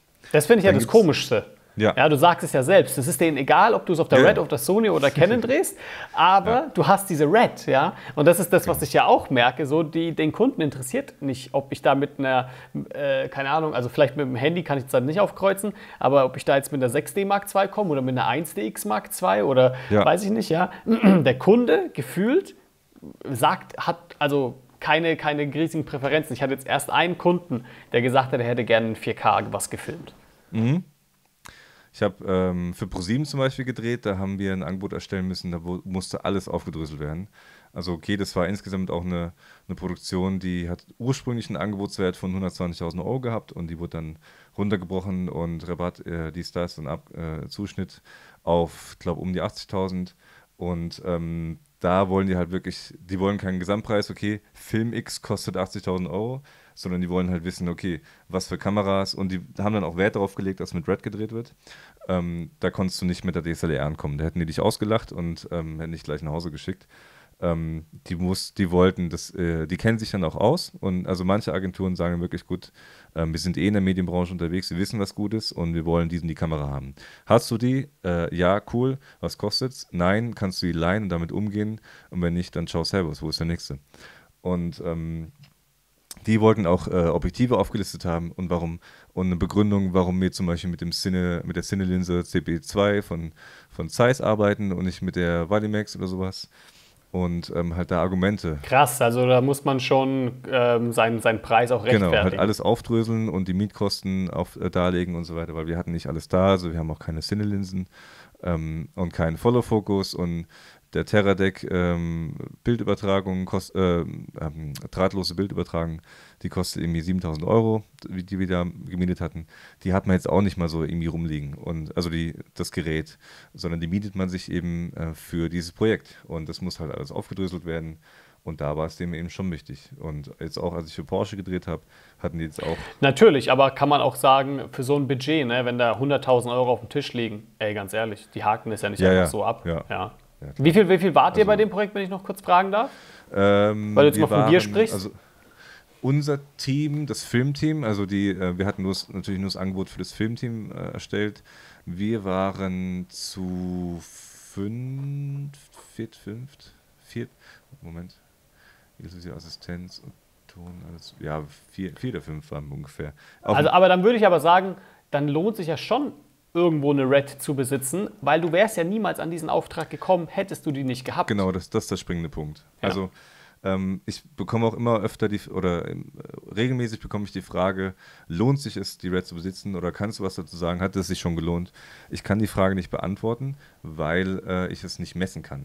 Im Wirtschaftlichen ist es ja super geil, wenn du alles messen kannst, irgendwie Statistiken, wer deine Webseite besucht, wie viel, auf das Kontaktformular geklickt haben. Miss es oder vergiss es, heißt es, ne? Zum Beispiel, genau, ja. Und das kannst du nicht mit der Red machen, weil du nicht weißt, ob du an den Job XY gekommen bist, weil du zum Beispiel mit der Red den Film Z gedreht hast und die dann gesagt haben, oh, das ist eine geile Qualität, wollen wir auch, wir buchen dich. Okay. Und also es ist wirklich schwierig, das zu messen. Ich würde für mich sagen, ja, es hat sich gelohnt. Ich kann aber nicht sagen, ob sich die Finanzen inzwischen rentiert haben oder nicht. Letztendlich ist es auch so, dass du diese Kamera nicht wie jetzt eine DSLR für 2, 3 Jahre kaufst und dann ist gut. Also eine 5D Mark III, 5D Mark IV und so weiter, die kommen alle 3 Jahre raus. 1DX kommt alle 4 Jahre raus, 4, 5 Jahre oder ja, 4 um den Dreh. Okay, Sony, die kommen alle 1, 2 Jahre raus, die DSLMs. Aber letztendlich, du kaufst die Kamera und verkaufst sie oder kaufst eine neue nach 3 Jahren wieder, so. Dann ist auch die Technik überholt und so weiter. Die Red kaufst du nicht für 3 Jahre. Die kaufst du für 6, 7, 8 Jahre. Und ich bin mir sicher, ich habe die vor 2 Jahren gekauft, bin mir sicher, ich kann auch noch in 6 Jahren kann ich auch damit noch problemlos Filme drehen in 8K und bin nicht hinterm Stand der Technik. Unter Garantie nicht.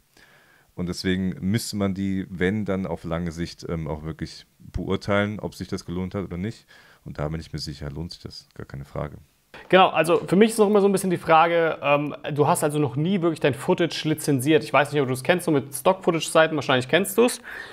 Oder dass dich mal eine Firma angefragt hat, hey, wir hätten gerne das Footage von deinem Travel-Video XY oder so zum Beispiel.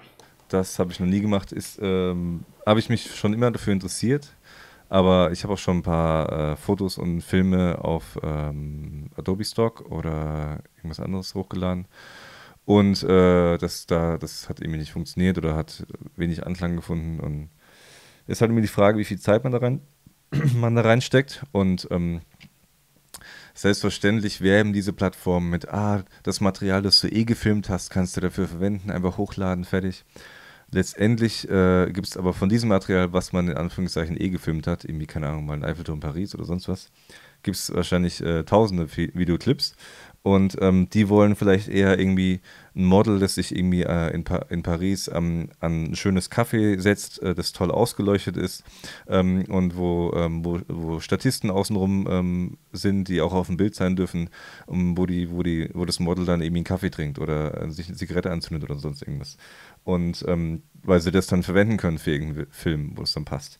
Und dann musst du das halt wirklich planen und dann Licht setzen und die Genehmigung einholen, dass du dort reden darfst und Statisten und so weiter, Model bezahlen, Make-up etc.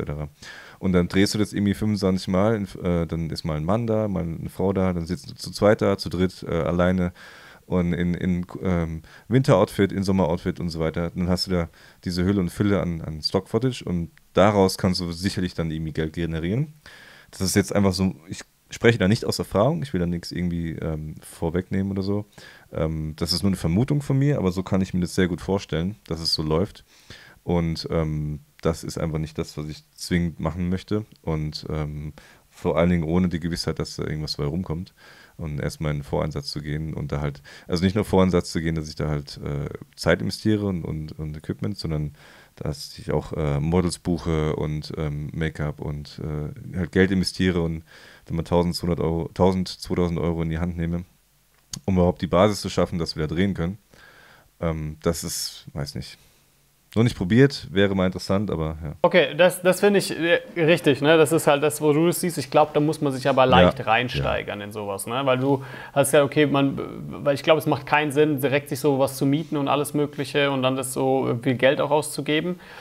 Ich kann zum Beispiel dir von einem Beispiel erzählen, ich habe jetzt ein Imagevideo gedreht für einen anderen Unternehmer und da wird dann in seinem Video darüber gesprochen, über Natur, und über das, was er produziert, halt umweltschonend sind und so weiter.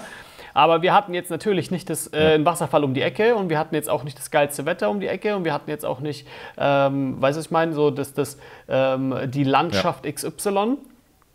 wo du weißt, boah, das ist so geil oder so. Ja, und da haben wir uns natürlich schon überlegt, okay, lass uns doch auf Stock-Footage zurückgreifen für diese, wenn der Sprecher halt sagt, ja, wir sind natürlich und was auch immer, ich weiß gar nicht mehr, was er genau gesagt, und da, dass man dann tatsächlich so eine Stock-Footage-Aufnahme nimmt. Ja? Kostet natürlich, die kostet nicht günstig, je nachdem, welche Qualität man auch haben will. Und deswegen kann ich mir da in der Hinsicht schon denken so, das ist, könnte sich schon lohnen. Ja? Man weiß ja nie, wer da sucht.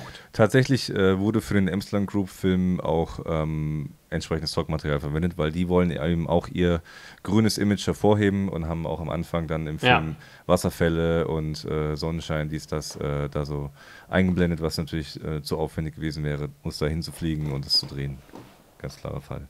Dann kostet das Stock-Footage irgendwie, keine Ahnung, 200 € oder sowas und dann ist da zwei Sekunden drin und dann ist es immer noch wesentlich günstiger, als wenn man da ein Filmteam hinschickt und das da so direkt drehen lässt. Na okay. So, kommen wir doch mal auf andere Themen. Du bist auf Sony umgestiegen. Du warst jetzt wie lange auf Canon und jetzt bist du Sony? Also eigentlich ungefähr neun Jahre Canon und Sony jetzt gezwungenermaßen. Ich war letztes Jahr in LA, hatte dort einen Job und mir wurde während des Jobs das Auto ausgeraubt. Wir hatten so einen großen Van und das war einfach ein ungünstiger Zufall. Und wir sind dann zurückgekommen zu einem Van auf dem Parkplatz, der beleuchtet war, wo direkt die Polizei nebendran war, Polizeistation, der auch Geld kostet, abgesperrt war und so weiter und so fort. Und da wurde dann das Fahrzeug aufgebrochen, klammheimlich, wurde auch nicht groß irgendwas beschädigt und dann wurden eben wurde mein Equipment komplett entwendet und Designerjacken und andere Wertgegenstände. Und da sind dann letztendlich knapp 12.000 € dann weg gewesen, die eben von meiner Seite aus auch nicht versichert waren. Und darunter eben auch meine 5D Mark IV und eine Drohne und Objektive und so weiter und so fort. Oh, und die Red war zum Glück zu Hause, wobei die allerdings auch versichert gewesen wäre. Die Red ist versichert, alles andere momentan nicht. Und ja, da musste ich halt gucken, wie ich klarkomme, vor allen Dingen, wie ich noch den Job zu Ende führe. Ich hatte zum Glück noch... Ich wollte es gerade sagen, ey, wie ich klarkomme, ja. Das ist, ich wäre da nicht drauf klargekommen. Ich hatte zum Glück noch eine Kamera mit dabei, unterwegs, mit einem Mikro oben drauf und einem Objektiv vorne dran. Mit der Kamera habe ich dann den Rest des Films gedreht. Und mit dem einen Objektiv? Ja. Was war das? Das war 1635. Okay. Ja, ja, der Rest wurde eben geklaut, auch das Sigma 14mm 1.8 und halt die 5D Mark IV und Stative und so weiter und so fort, Gimbal etc. Und die 5D Mark IV war halt so mein Liebling und es war aber zu dem Zeitpunkt, das war im April letzten Jahres, war es nicht ganz so klug, sich nochmal eine 5D Mark IV zu kaufen, weil sie auch einfach schon so ein bisschen in die Jahre gekommen ist und weil Sony mit der A7 III, die damals 2 Monate frisch war, die wurde, glaube ich, im Februar vorgestellt, 2018, da kam die frisch auf den Markt. Und das war so eine Kamera, wo ich mir gedacht habe, okay, die hat 2 Kartenslots, die filmt in 4K, die macht Slow Motion, die soll wohl einen besseren Autofokus haben inzwischen und soll auch bessere Farben haben. Die Farben von Sony haben mich immer übelst angepisst, tut es auch leider immer noch. Und ja, letztendlich habe ich mich dann dafür entschieden, gut, du musst irgendwas Positives aus diesem Ereignis ziehen. Ich war halt, als ich gemerkt habe, ich bin ins Auto eingestiegen und ich habe die Füße in den Fußraum gelegt und in dem Moment war mir klar, normalerweise müsstest du jetzt, also im Fußraum lagen dann Gimbal und Stative und die Kamera und mir war klar, der Fußraum kann nicht leer sein, da liegt das ganze Equipment und dann war mir klar, okay, wurde alles geklaut. Dann bin ich ausgestiegen, dann waren hinten die Türen offen, also die Kollegen haben die Türen aufgemacht und haben dann auch hinten gesehen, dass alles aus dem Kofferraum raus ist. Und dann stand ich erstmal da und habe überlegt, okay, du kannst jetzt irgendwie ausrasten, rumschreien, keine Ahnung, irgendwie Panik schieben. Oder du kannst überlegen, wie machst du jetzt deinen Job noch fertig und wie machst du die kommenden Jobs, die du noch hast, mit dem Equipment, was jetzt noch übrig ist, fertig und wie gehst du weiter vor. Und ja, ich hatte dann mich dafür entschieden, als ich wieder zurück war in Deutschland, der Sony A7 III eine Chance zu geben. Die habe ich jetzt immer noch, diese Kamera. Und das war einfach so das Positive, was ich für mich daraus gezogen habe, sprich einfach mal andere Systeme verwenden und diese Gelegenheit, wo ich jetzt eine neue Kamera kaufen muss, eben nutzen, um einfach mal einen neuen Weg zu gehen. Es war meine erste DSLM, die filmt und fotografiert, und es war meine erste Sony Und das war so meine Folge aus diesem Diebstahl. Uiuiui, okay, sehr krass. Kann man auch sagen, dass das so ziemlich dein größter Rückschlag war, den du bisher erlebt hast?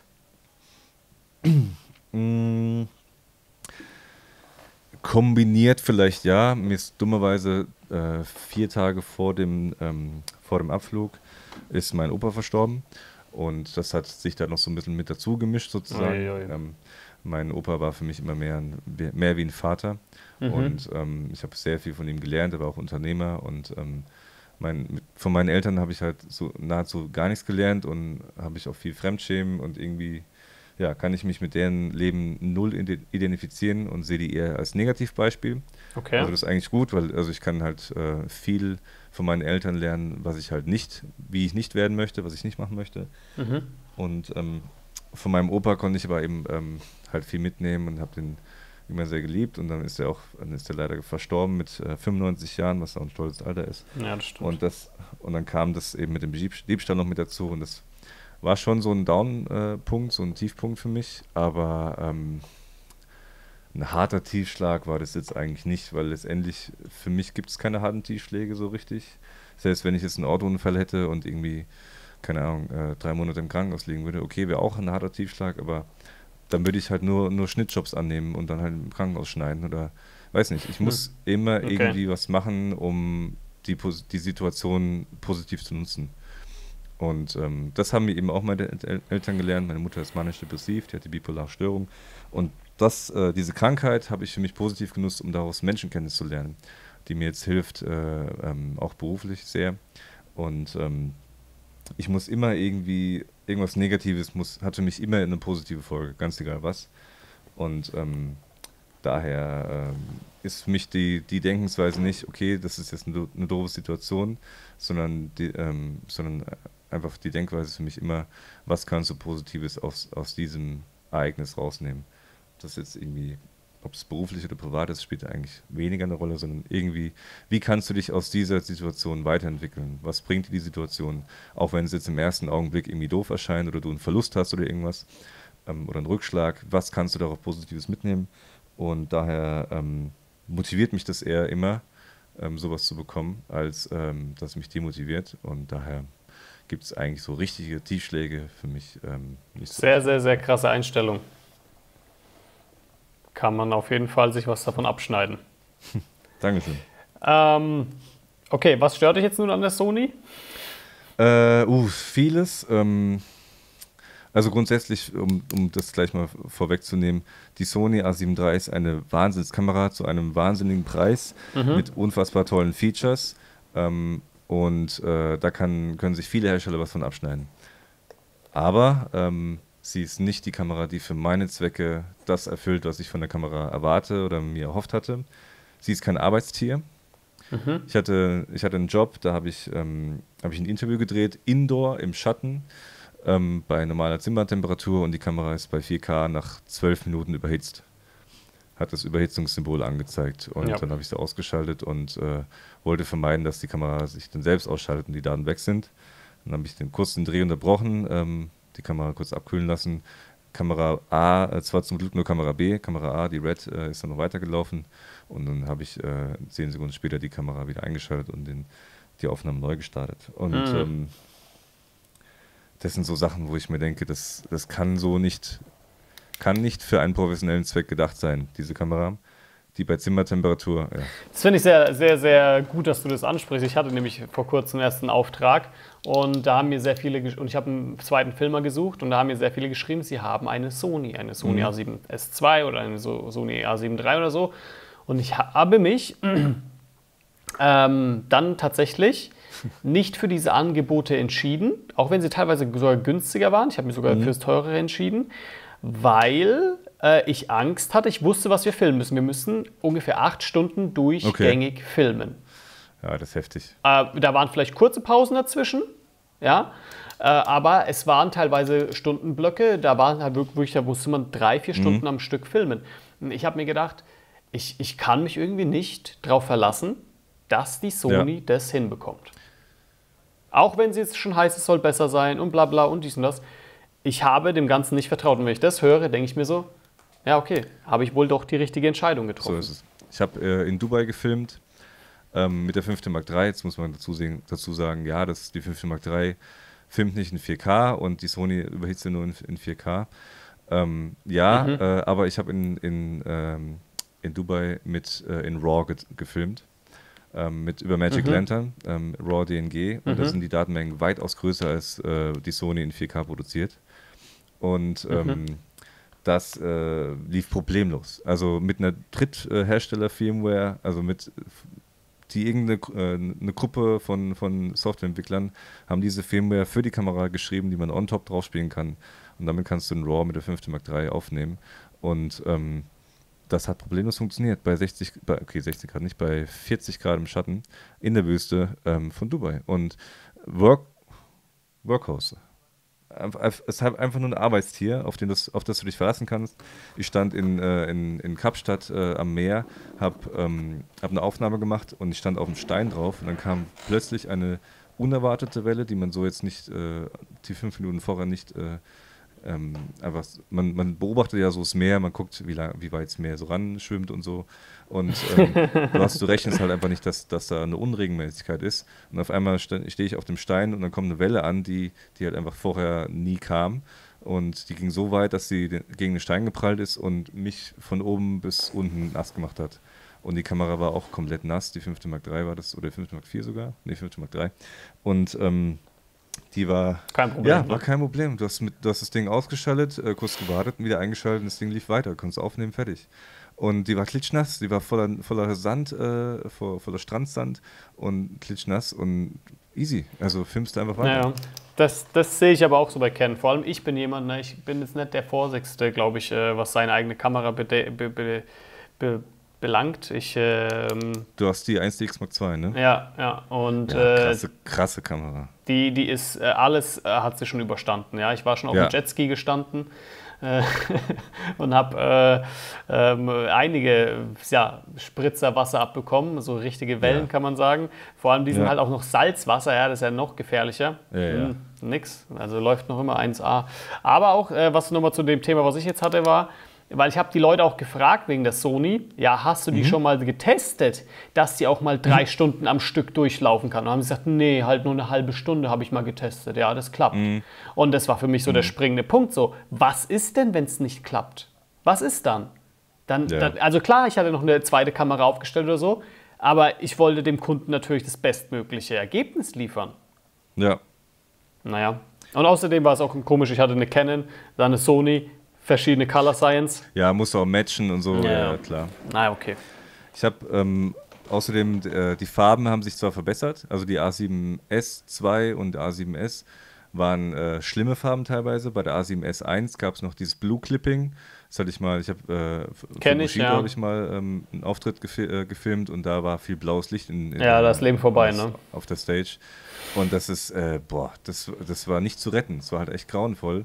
Und ich habe auch währenddessen also ein Freund von mir hat mit der A7I gefilmt, A7S1, und ich habe mit der 5D Mark III in RAW gefilmt und mein Bild war so super clean, kein Blutlipping, nix und tolle Qualität, und die A7S war halt, obwohl sie eigentlich technisch gesehen vielleicht die besseren Features hatte, war sie halt einfach nur wenig brauchbar, sobald da irgendwie das blaue Licht mit drin war. Und ja, also bei der A7 III haben sie das auf jeden Fall verbessert, bei der A7S2 auch, und Color Science ist besser geworden, aber immer noch schlecht. Leider. Ich kann dir auch mal ein Bild schicken. Ich bekomme langsam so ein mulmiges Gefühl, wenn wir so über Sony sprechen. Ja.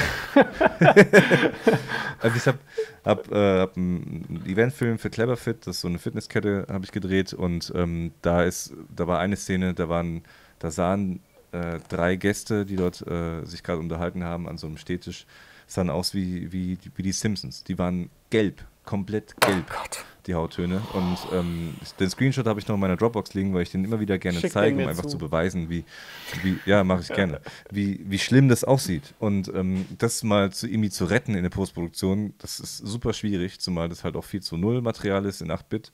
Und ja, kriegst das Kotzen, wenn du das in der Postproduktion dann vor dir liegen hast. Und ich habe auch jetzt kürzlich immer wieder passiert ist, habe privat fotografiert, Familie und so.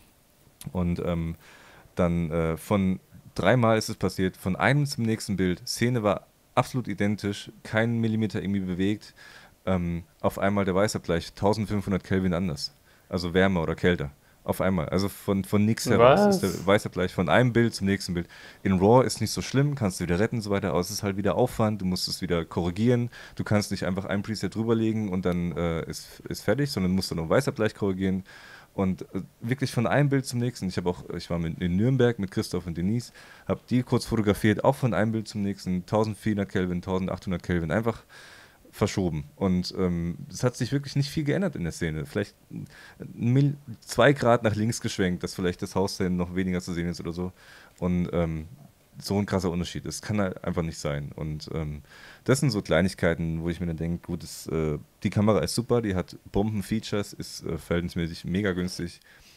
Aber nee. Ich finde es so spannend, dass du das erzählst, weil das ist das, was ich zum Beispiel immer mit Handys hatte. Ja? Ich war ja immer ein sehr, sehr starker Apple-Hater. Mhm.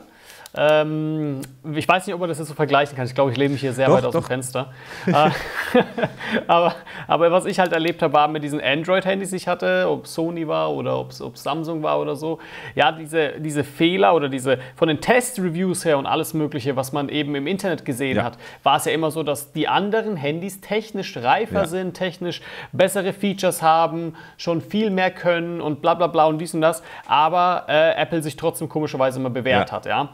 Und dann war es halt auch immer so, ich habe Sachen gehabt, zum Beispiel, ich hatte damals eine DJI Phantom 3 und ich wollte die mit meinem Handy anschließen und du hast keine Ahnung, was ich da für einen Tumult gemacht habe, bis ich rausbekommen habe, wie ich diese App an mein Handy bekomme. Das weiß ich noch, war kurz vor so einer Hochzeit, ja, habe ich vorher mit einem iPad oder mit einem iPhone gemacht, ging sofort, ohne Probleme. Ja. Mit meinem damaligen Handy, das war ein HTC One, musste ich dann tatsächlich die Entwicklereinstellungen freigeben. Und USB, da USB muss man so 5-mal so auf die E-Mail klicken oder so. Ja, genau, USB-Debugging, das war's.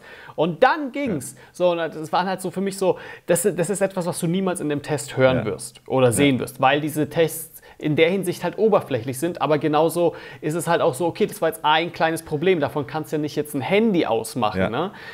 Nur das lappt sich halt und das ist das, was ich gerade bei dir höre mit Sony, ja? Das ist ja ein ähnliches Beispiel. Und das, glaube ich, ist so vergleichbar vielleicht wirklich mit Apple und Canon, ja? Bei Canon, die sind vielleicht nicht technisch am weitesten und haben keine Ahnung, nicht die krassen 4K-Features, ja, warum kann die 6D Mark II nicht in 4K filmen zum Beispiel? Aber das, was sie kann, das funktioniert. Und genauso ist es auch bei Apple. Das, was es kann, das Handy, das funktioniert halt einfach. Und ja, das ist, ich hoffe natürlich, ne, ich will jetzt niemanden von Sony abraten oder so, ich glaube, das ist trotzdem eine sehr, sehr, sehr gute Kamera, aber das waren so ein paar Meinungen. Ich hatte mir auch zur Sony-Sache, hatte ich mir auch mal so eine Evernote-Notiz angelegt und da steht auch drin, dass es eigentlich vergleichbar ist mit Apple und Android, weil Android-Handys sind viel günstiger, haben in der Regel auch eine bessere Leistung, bessere Chips, mehr Arbeitsspeicher und so weiter, bessere Displays, dies, das ja, kosten weniger, aber sind halt irgendwie auf Frickelware und manchmal ruckelt's oder manchmal funktioniert's nicht und so weiter. Und bei Apple hast du wahrscheinlich ein iPhone, das kostet halt erstmal mehr, aber das ist, es läuft einwandfrei, es stürzt nicht ab, es läuft sehr flüssig und ist zuverlässig und ja, und so ist es im Prinzip mit Canon und Sony. Canon hat halt Kameras, die schon teurer sind als Sony und hatten nicht so die besten Features und so, aber sie sind halt einfach Arbeitstiere, auf die du dich verlassen kannst. Und bei Sony kannst du customizen ohne Ende, wie ein Android-Phone, kannst du 4 Buttons belegen und machen und tun.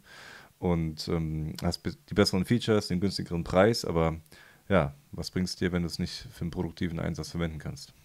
Kommen wir zur letzten Frage. Du hast ja, soweit ich weiß, Familie und auch Kinder. Ja, 1. Genau, ein Kind. Ja. Wie regelst du das Ganze beruflich und privat? Vor allem, wenn man jetzt so hört, du reist viel, du hast ja abenteuerliche Filmreisen und so weiter. Wie geht es? Das geht, weil das bei mir die Bedingung ist, dass es gehen muss, weil letztendlich jeder, auch ein Angestellter, verbringt die meiste Zeit in seinem Arbeitsumfeld und da muss man sich auch einfach wohlfühlen. Und als Selbstständiger ist es nochmal ein bisschen besonderer, ein bisschen mehr besonders, weil du eben im Prinzip, solltest du zumindest deinen Traum lebst und das tust, was du eigentlich liebst und was dich begeistert. So sollte es meiner Meinung nach sein, wenn du selbstständig bist. Mhm. Und dann solltest du dich da auch nicht irgendwie einschränken lassen oder Steine in den Weg gelegt bekommen.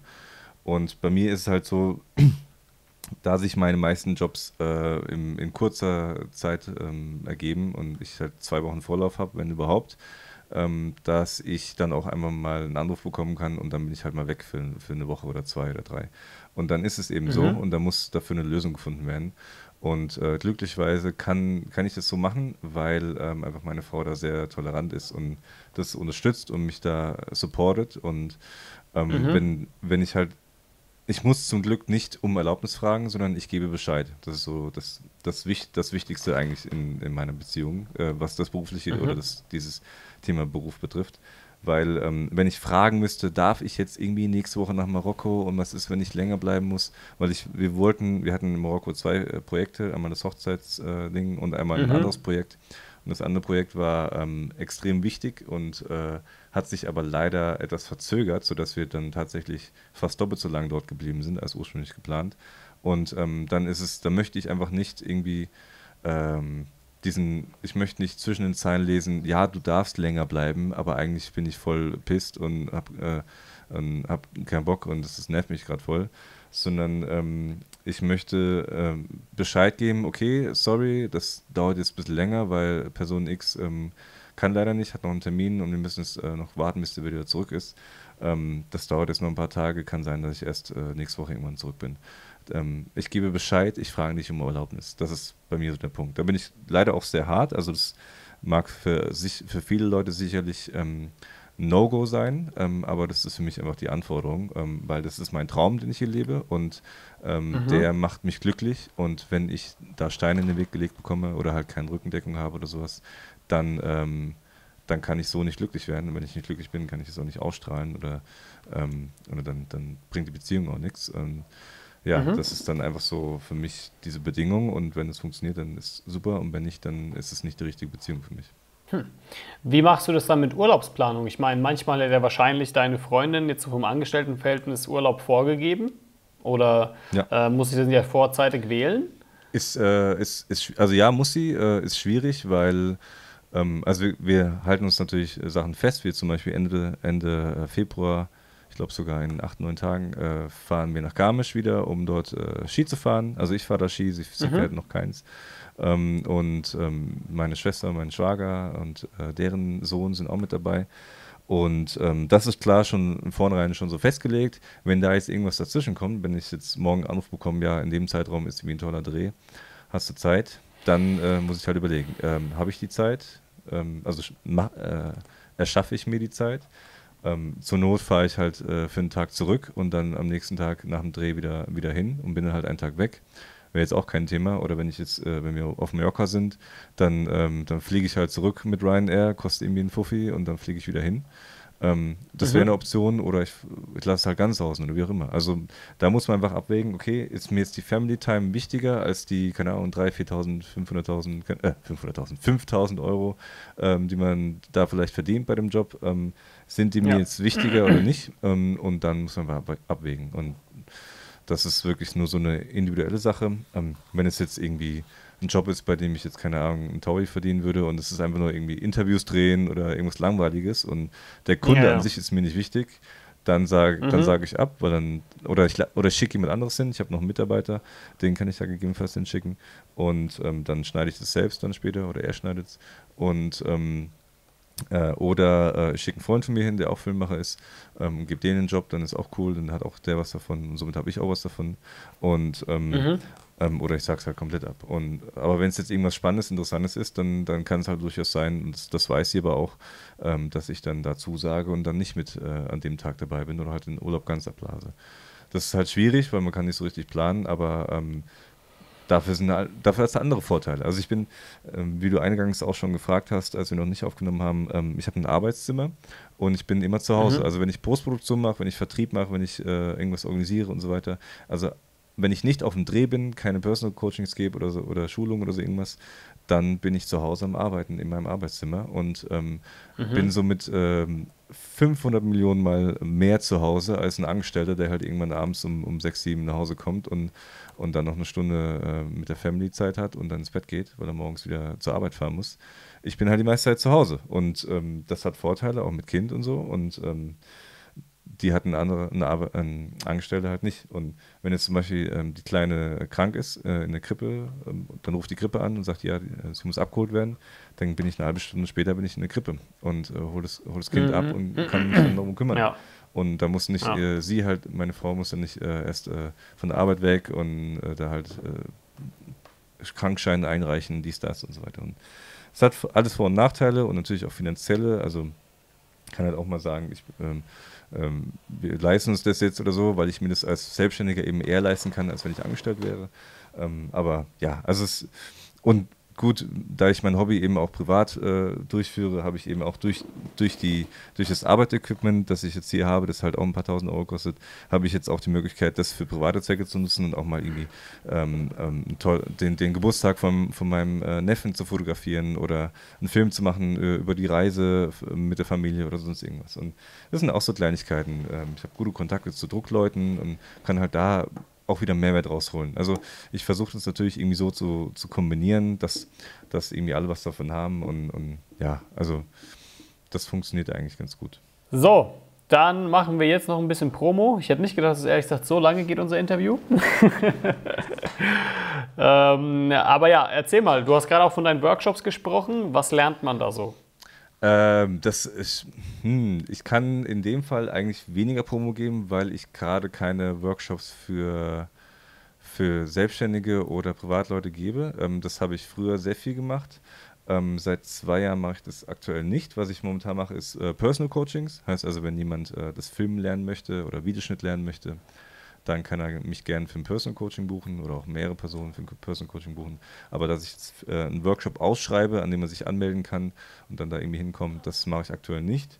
Ich weiß, ich habe letzte Woche 2 Workshops gegeben oder einen 2-tägigen Workshop. Für eine Firma dann oder was? Genau, für eine Firma, da hat mich die Firma gebucht, das ist die Dormakaba AG, die machen so Einlasssysteme, Sicherheitssysteme, wo man sich in einem am Flughafen zum Beispiel ist sie ganz oft vertreten. Auch früher nur als Kaba zu sehen und jetzt haben die fusioniert vor 2 Jahren oder so mit der Dorma-Firma und jetzt ist halt Dormakaba. Und die machen so auch, wenn du so Stechsysteme, wenn du eben eine Karte hast in der Firma und dich da einloggen musst und dann ist das meistens Kaba bzw. Dormakaba. Und die haben mich gebucht als Workshop-Referent für Videoschnitt. Ich habe denen Premiere Pro hauptsächlich beigebracht und ein bisschen After Effects. Und dafür war ich jetzt quasi wieder für einen Workshop unterwegs, aber eben, wenn ich dafür von der Firma gebucht werde und nicht, weil ich den Workshop selbst organisiert habe. Genau. Ja. Okay. Ja, du hast auch einen eigenen Podcast, habe ich gehört. Erzähl. Das ist der Klappe die Erste, der Filmemacher-Podcast.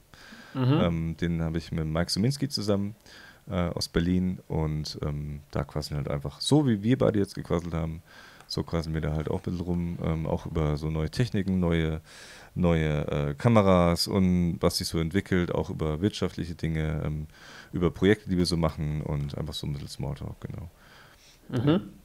Zu finden auf iTunes, Spotify. Ich verlinke es mal mit rein. Ja, gerne. Okay, also kann man auch gerne mal auschecken.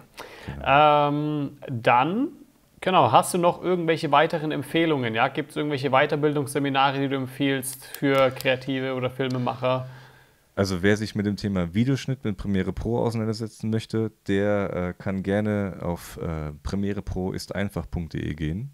Da habe ich ein Videotraining am Start, das Premiere in knapp 2,5 Stunden mit Bonusmaterial noch, sind es 5 Stunden, glaube ich, insgesamt, erklärt. Und das ist so ein Thema, wo du dir einfach viele Umwege sparen kannst. Und ich hätte mich gefreut, wenn es sowas früher gegeben hätte, dann hätte ich mir vieles sparen können.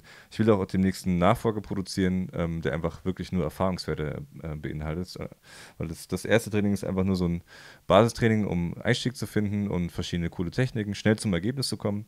Und der Nachfolger soll quasi eine Sammlung von Erfahrungswerten sein. Das betrifft sowohl, sowohl wie man zum Beispiel schneller arbeitet oder wie man gewisses Ziel erreicht, gewissen Effekt erstellt und so weiter, als auch Umgang mit Fehlerquellen oder wie man sie vermeidet. Es gibt da so ein paar bekannte Fehler. Da gibt es einer, der hat so einen Fehlercode minus 16, 9 irgendwas, blablabla. Und sehr, sehr häufig aufkommende Fehler. Und da gibt es so ein paar Techniken, wie man den vermeidet oder was man dagegen tun kann. Die findet man leider nicht auf Adobe oder anderen Plattformen. Aber wenn man den in einer dringenden Produktion hat, wo der Kunde einfach in 2 Minuten seinen Film haben möchte und dann kommt auf einmal dieser Fehler, man kann nicht rendern, ist das sehr ärgerlich und da ist man sehr froh, wenn man dann auf so eine Information zurückgreifen kann. Das stimmt. Okay, gibt es noch sonst irgendwelche Bücher, die du empfehlen kannst? Gute Frage. Ich lese generell keine Bücher, muss ich ganz ehrlich zugeben. Hörst du welche? Ich habe, Hörbücher konsumiere ich relativ häufig. Jack Nasher, Deal, gib mir, was ich will oder so heißt es, glaube ich. Kann ich sehr empfehlen. Ist auch schon relativ alt, aber hat sehr viele coole Anreize, die man auch in seinem Business umsetzen kann. Ich habe hier noch liegen, aber noch nicht ganz konsumiert, wie heißt es? Die Gesetze der Gewinner von Bodo Schäfer ist es, glaube ich. Und dann das mit den Reicher als die Geissens vom Immobilienpapst. Ja. Alexander Düsseldorf Fischer oder wie heißt er? Genau, irgendwie sowas, ja. Und noch vom Dirk Kräuter habe ich auch noch so eine Entscheidung Erfolg, habe ich auch noch hier liegen. Das ist im Prinzip alles coole Bücher und coole Inspirationsquellen. Generell sollte man aber auch bedenken, dass man sich nicht zu viel darauf, verlassen oder das halt zu sehr darauf fokussieren sollte, weil letztendlich die eigenen Erfahrungen und in der eigenen Branche sind die wichtigsten und man kann sich da viele Anreize holen und viel Motivation holen. Aber rausgehen und machen ist das, was zählt. Und wenn du nur die ganze Zeit Bücher liest und auf Business-Seminare gehst, ist es cool und du hast sicherlich viel davon. Aber wenn du es nicht umsetzt oder wenn du nicht rausgehst und produzierst, dann bringst du dir nicht so viel. Und leider Gottes ist diese Szene momentan sehr, sehr gehypt und es gibt Milliarden gefühlt Leute, die Business Coach sind auf einmal und oder die Instagram Coach sind oder Entrepreneure sind. Genau, Entrepreneur. Das ist irgendwie so voll das Trendwort und ist auch geil und Gary Vee und bla blub, ist alles schön, aber ja, also für mich wird es gerade ein bisschen zu viel, zu sehr gehypt und daher ziehe ich mir das nicht ganz so intensiv rein, wie man es vielleicht tun könnte. Ja, also irgendwas wollte ich jetzt sagen. Da gibt es noch, zum Beispiel gibt es diese Contra, heißt es, glaube ich, das ist so ein Marketing- Event, was irgendwie von allen empfohlen wird, die da so irgendwie Rang und Namen haben. Wenn man sich da mal die Teilnehmerliste ansieht und dann gibt es da so Vorträge von Leuten, die zum Beispiel für Instagram-Marketing einen Vortrag halten und die haben dann, keine Ahnung, 2000 Follower, dann denke ich mir auch, okay, wo hast du jetzt genau die Erfolge, die du vorweisen kannst, dass du mir erzählen magst, wie Instagram funktioniert? Weiß nicht. Also vielleicht hat er auch irgendwie noch einen Secret-Account mit 3 Millionen, kann sein, dann ziehe ich meinen Hut und wenn die nicht gekauft sind. Aber ja, also sollte man auch alles mit einem Fragezeichen eben so ein bisschen oder kritisch hinterfragen und für sich so den eigenen Mehrwert herausziehen und nicht alles, was dort erzählt wird, als Gesetz betrachten. Ja, also ich bin da immer auch ich bin da sehr kritisch, muss ich sagen, weil für mich ist immer so, wie zum Beispiel, wenn mir jemand was über Fitness erzählen will, dann wäre es gut, wenn diese Person auch tatsächlich vielleicht den entsprechenden Körper oder die entsprechende Reputation hat in der Hinsicht, dass er halt vielleicht auch selbst, keine Ahnung, Personal Trainer oder so krass Fitness betreibt, dass ich sagen kann, alles klar, das, was er sagt, muss schon Sinn machen, er lebt es ja irgendwie vor. Richtig. Ja? Und genauso ist es halt, finde ich, auch bei Business-Sachen, wie du zum Beispiel sagst, mit dem Instagram, der 2000 Follower und gibt Instagram-Workshops oder was auch immer. Ja, dem glaube ich halt kein Wort. Ja. So ist es für mich, ja. Vollkommen richtig. Deswegen bin ich da immer schon sehr vorsichtig, muss ich sagen. Ja, ja eben. Und man muss halt auch überlegen, was man da umsetzen kann. Und wenn ich jetzt, klar, Immobilienpapst ist sicherlich cool und das kann man vielleicht auch irgendwie überleiten, aber also vielleicht sind die Leute, die aus der eigenen Branche kommen, nochmal einen Ticken interessanter, weil du da halt direkt die gleichen Erfahrungen irgendwie gemacht hast oder das vielleicht besser umsetzen kannst auf deine Branche. Klar, es ist immer auch interessant, sich von anderen Branchen inspirieren zu lassen. Wenn du selbst irgendwie schon so einen Punkt erreicht hast, wo du nicht mehr weiterkommst und dann irgendwie nur noch an die Decke stößt und da deine eigene Branche dich sozusagen selbst limitiert, dann ist es vielleicht geil, in andere Branchen reinzugucken, wie machen die das und vielleicht kann ich da was umsetzen auf meine Branche. Super, auch so was E-Mail-Marketing betrifft und so weiter. Aber ja, also ich bin da generell so ein bisschen vorsichtig, weil ich das auch einfach, das driftet mir auch zu sehr von dem ab, was ich eigentlich machen will. Ich will Filme drehen, ich will Emotionen schaffen, ich will Spaß haben, ich will Abenteuer erleben.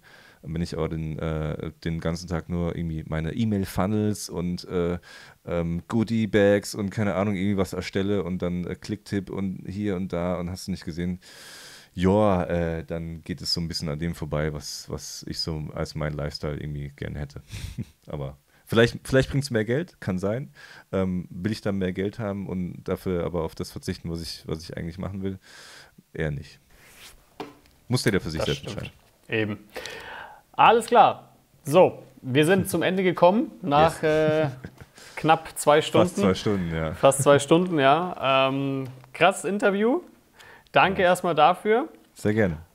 Genau, und ja. Falls ihr noch mehr wissen möchtet, ja, ich verlinke natürlich alles rein, von was wir gerade gesprochen haben. Ich verlinke euch auch gerne Ferdis Kanal mit rein und wir sehen uns beim nächsten Mal. Cool. Ciao. Vielen Dank. Ciao.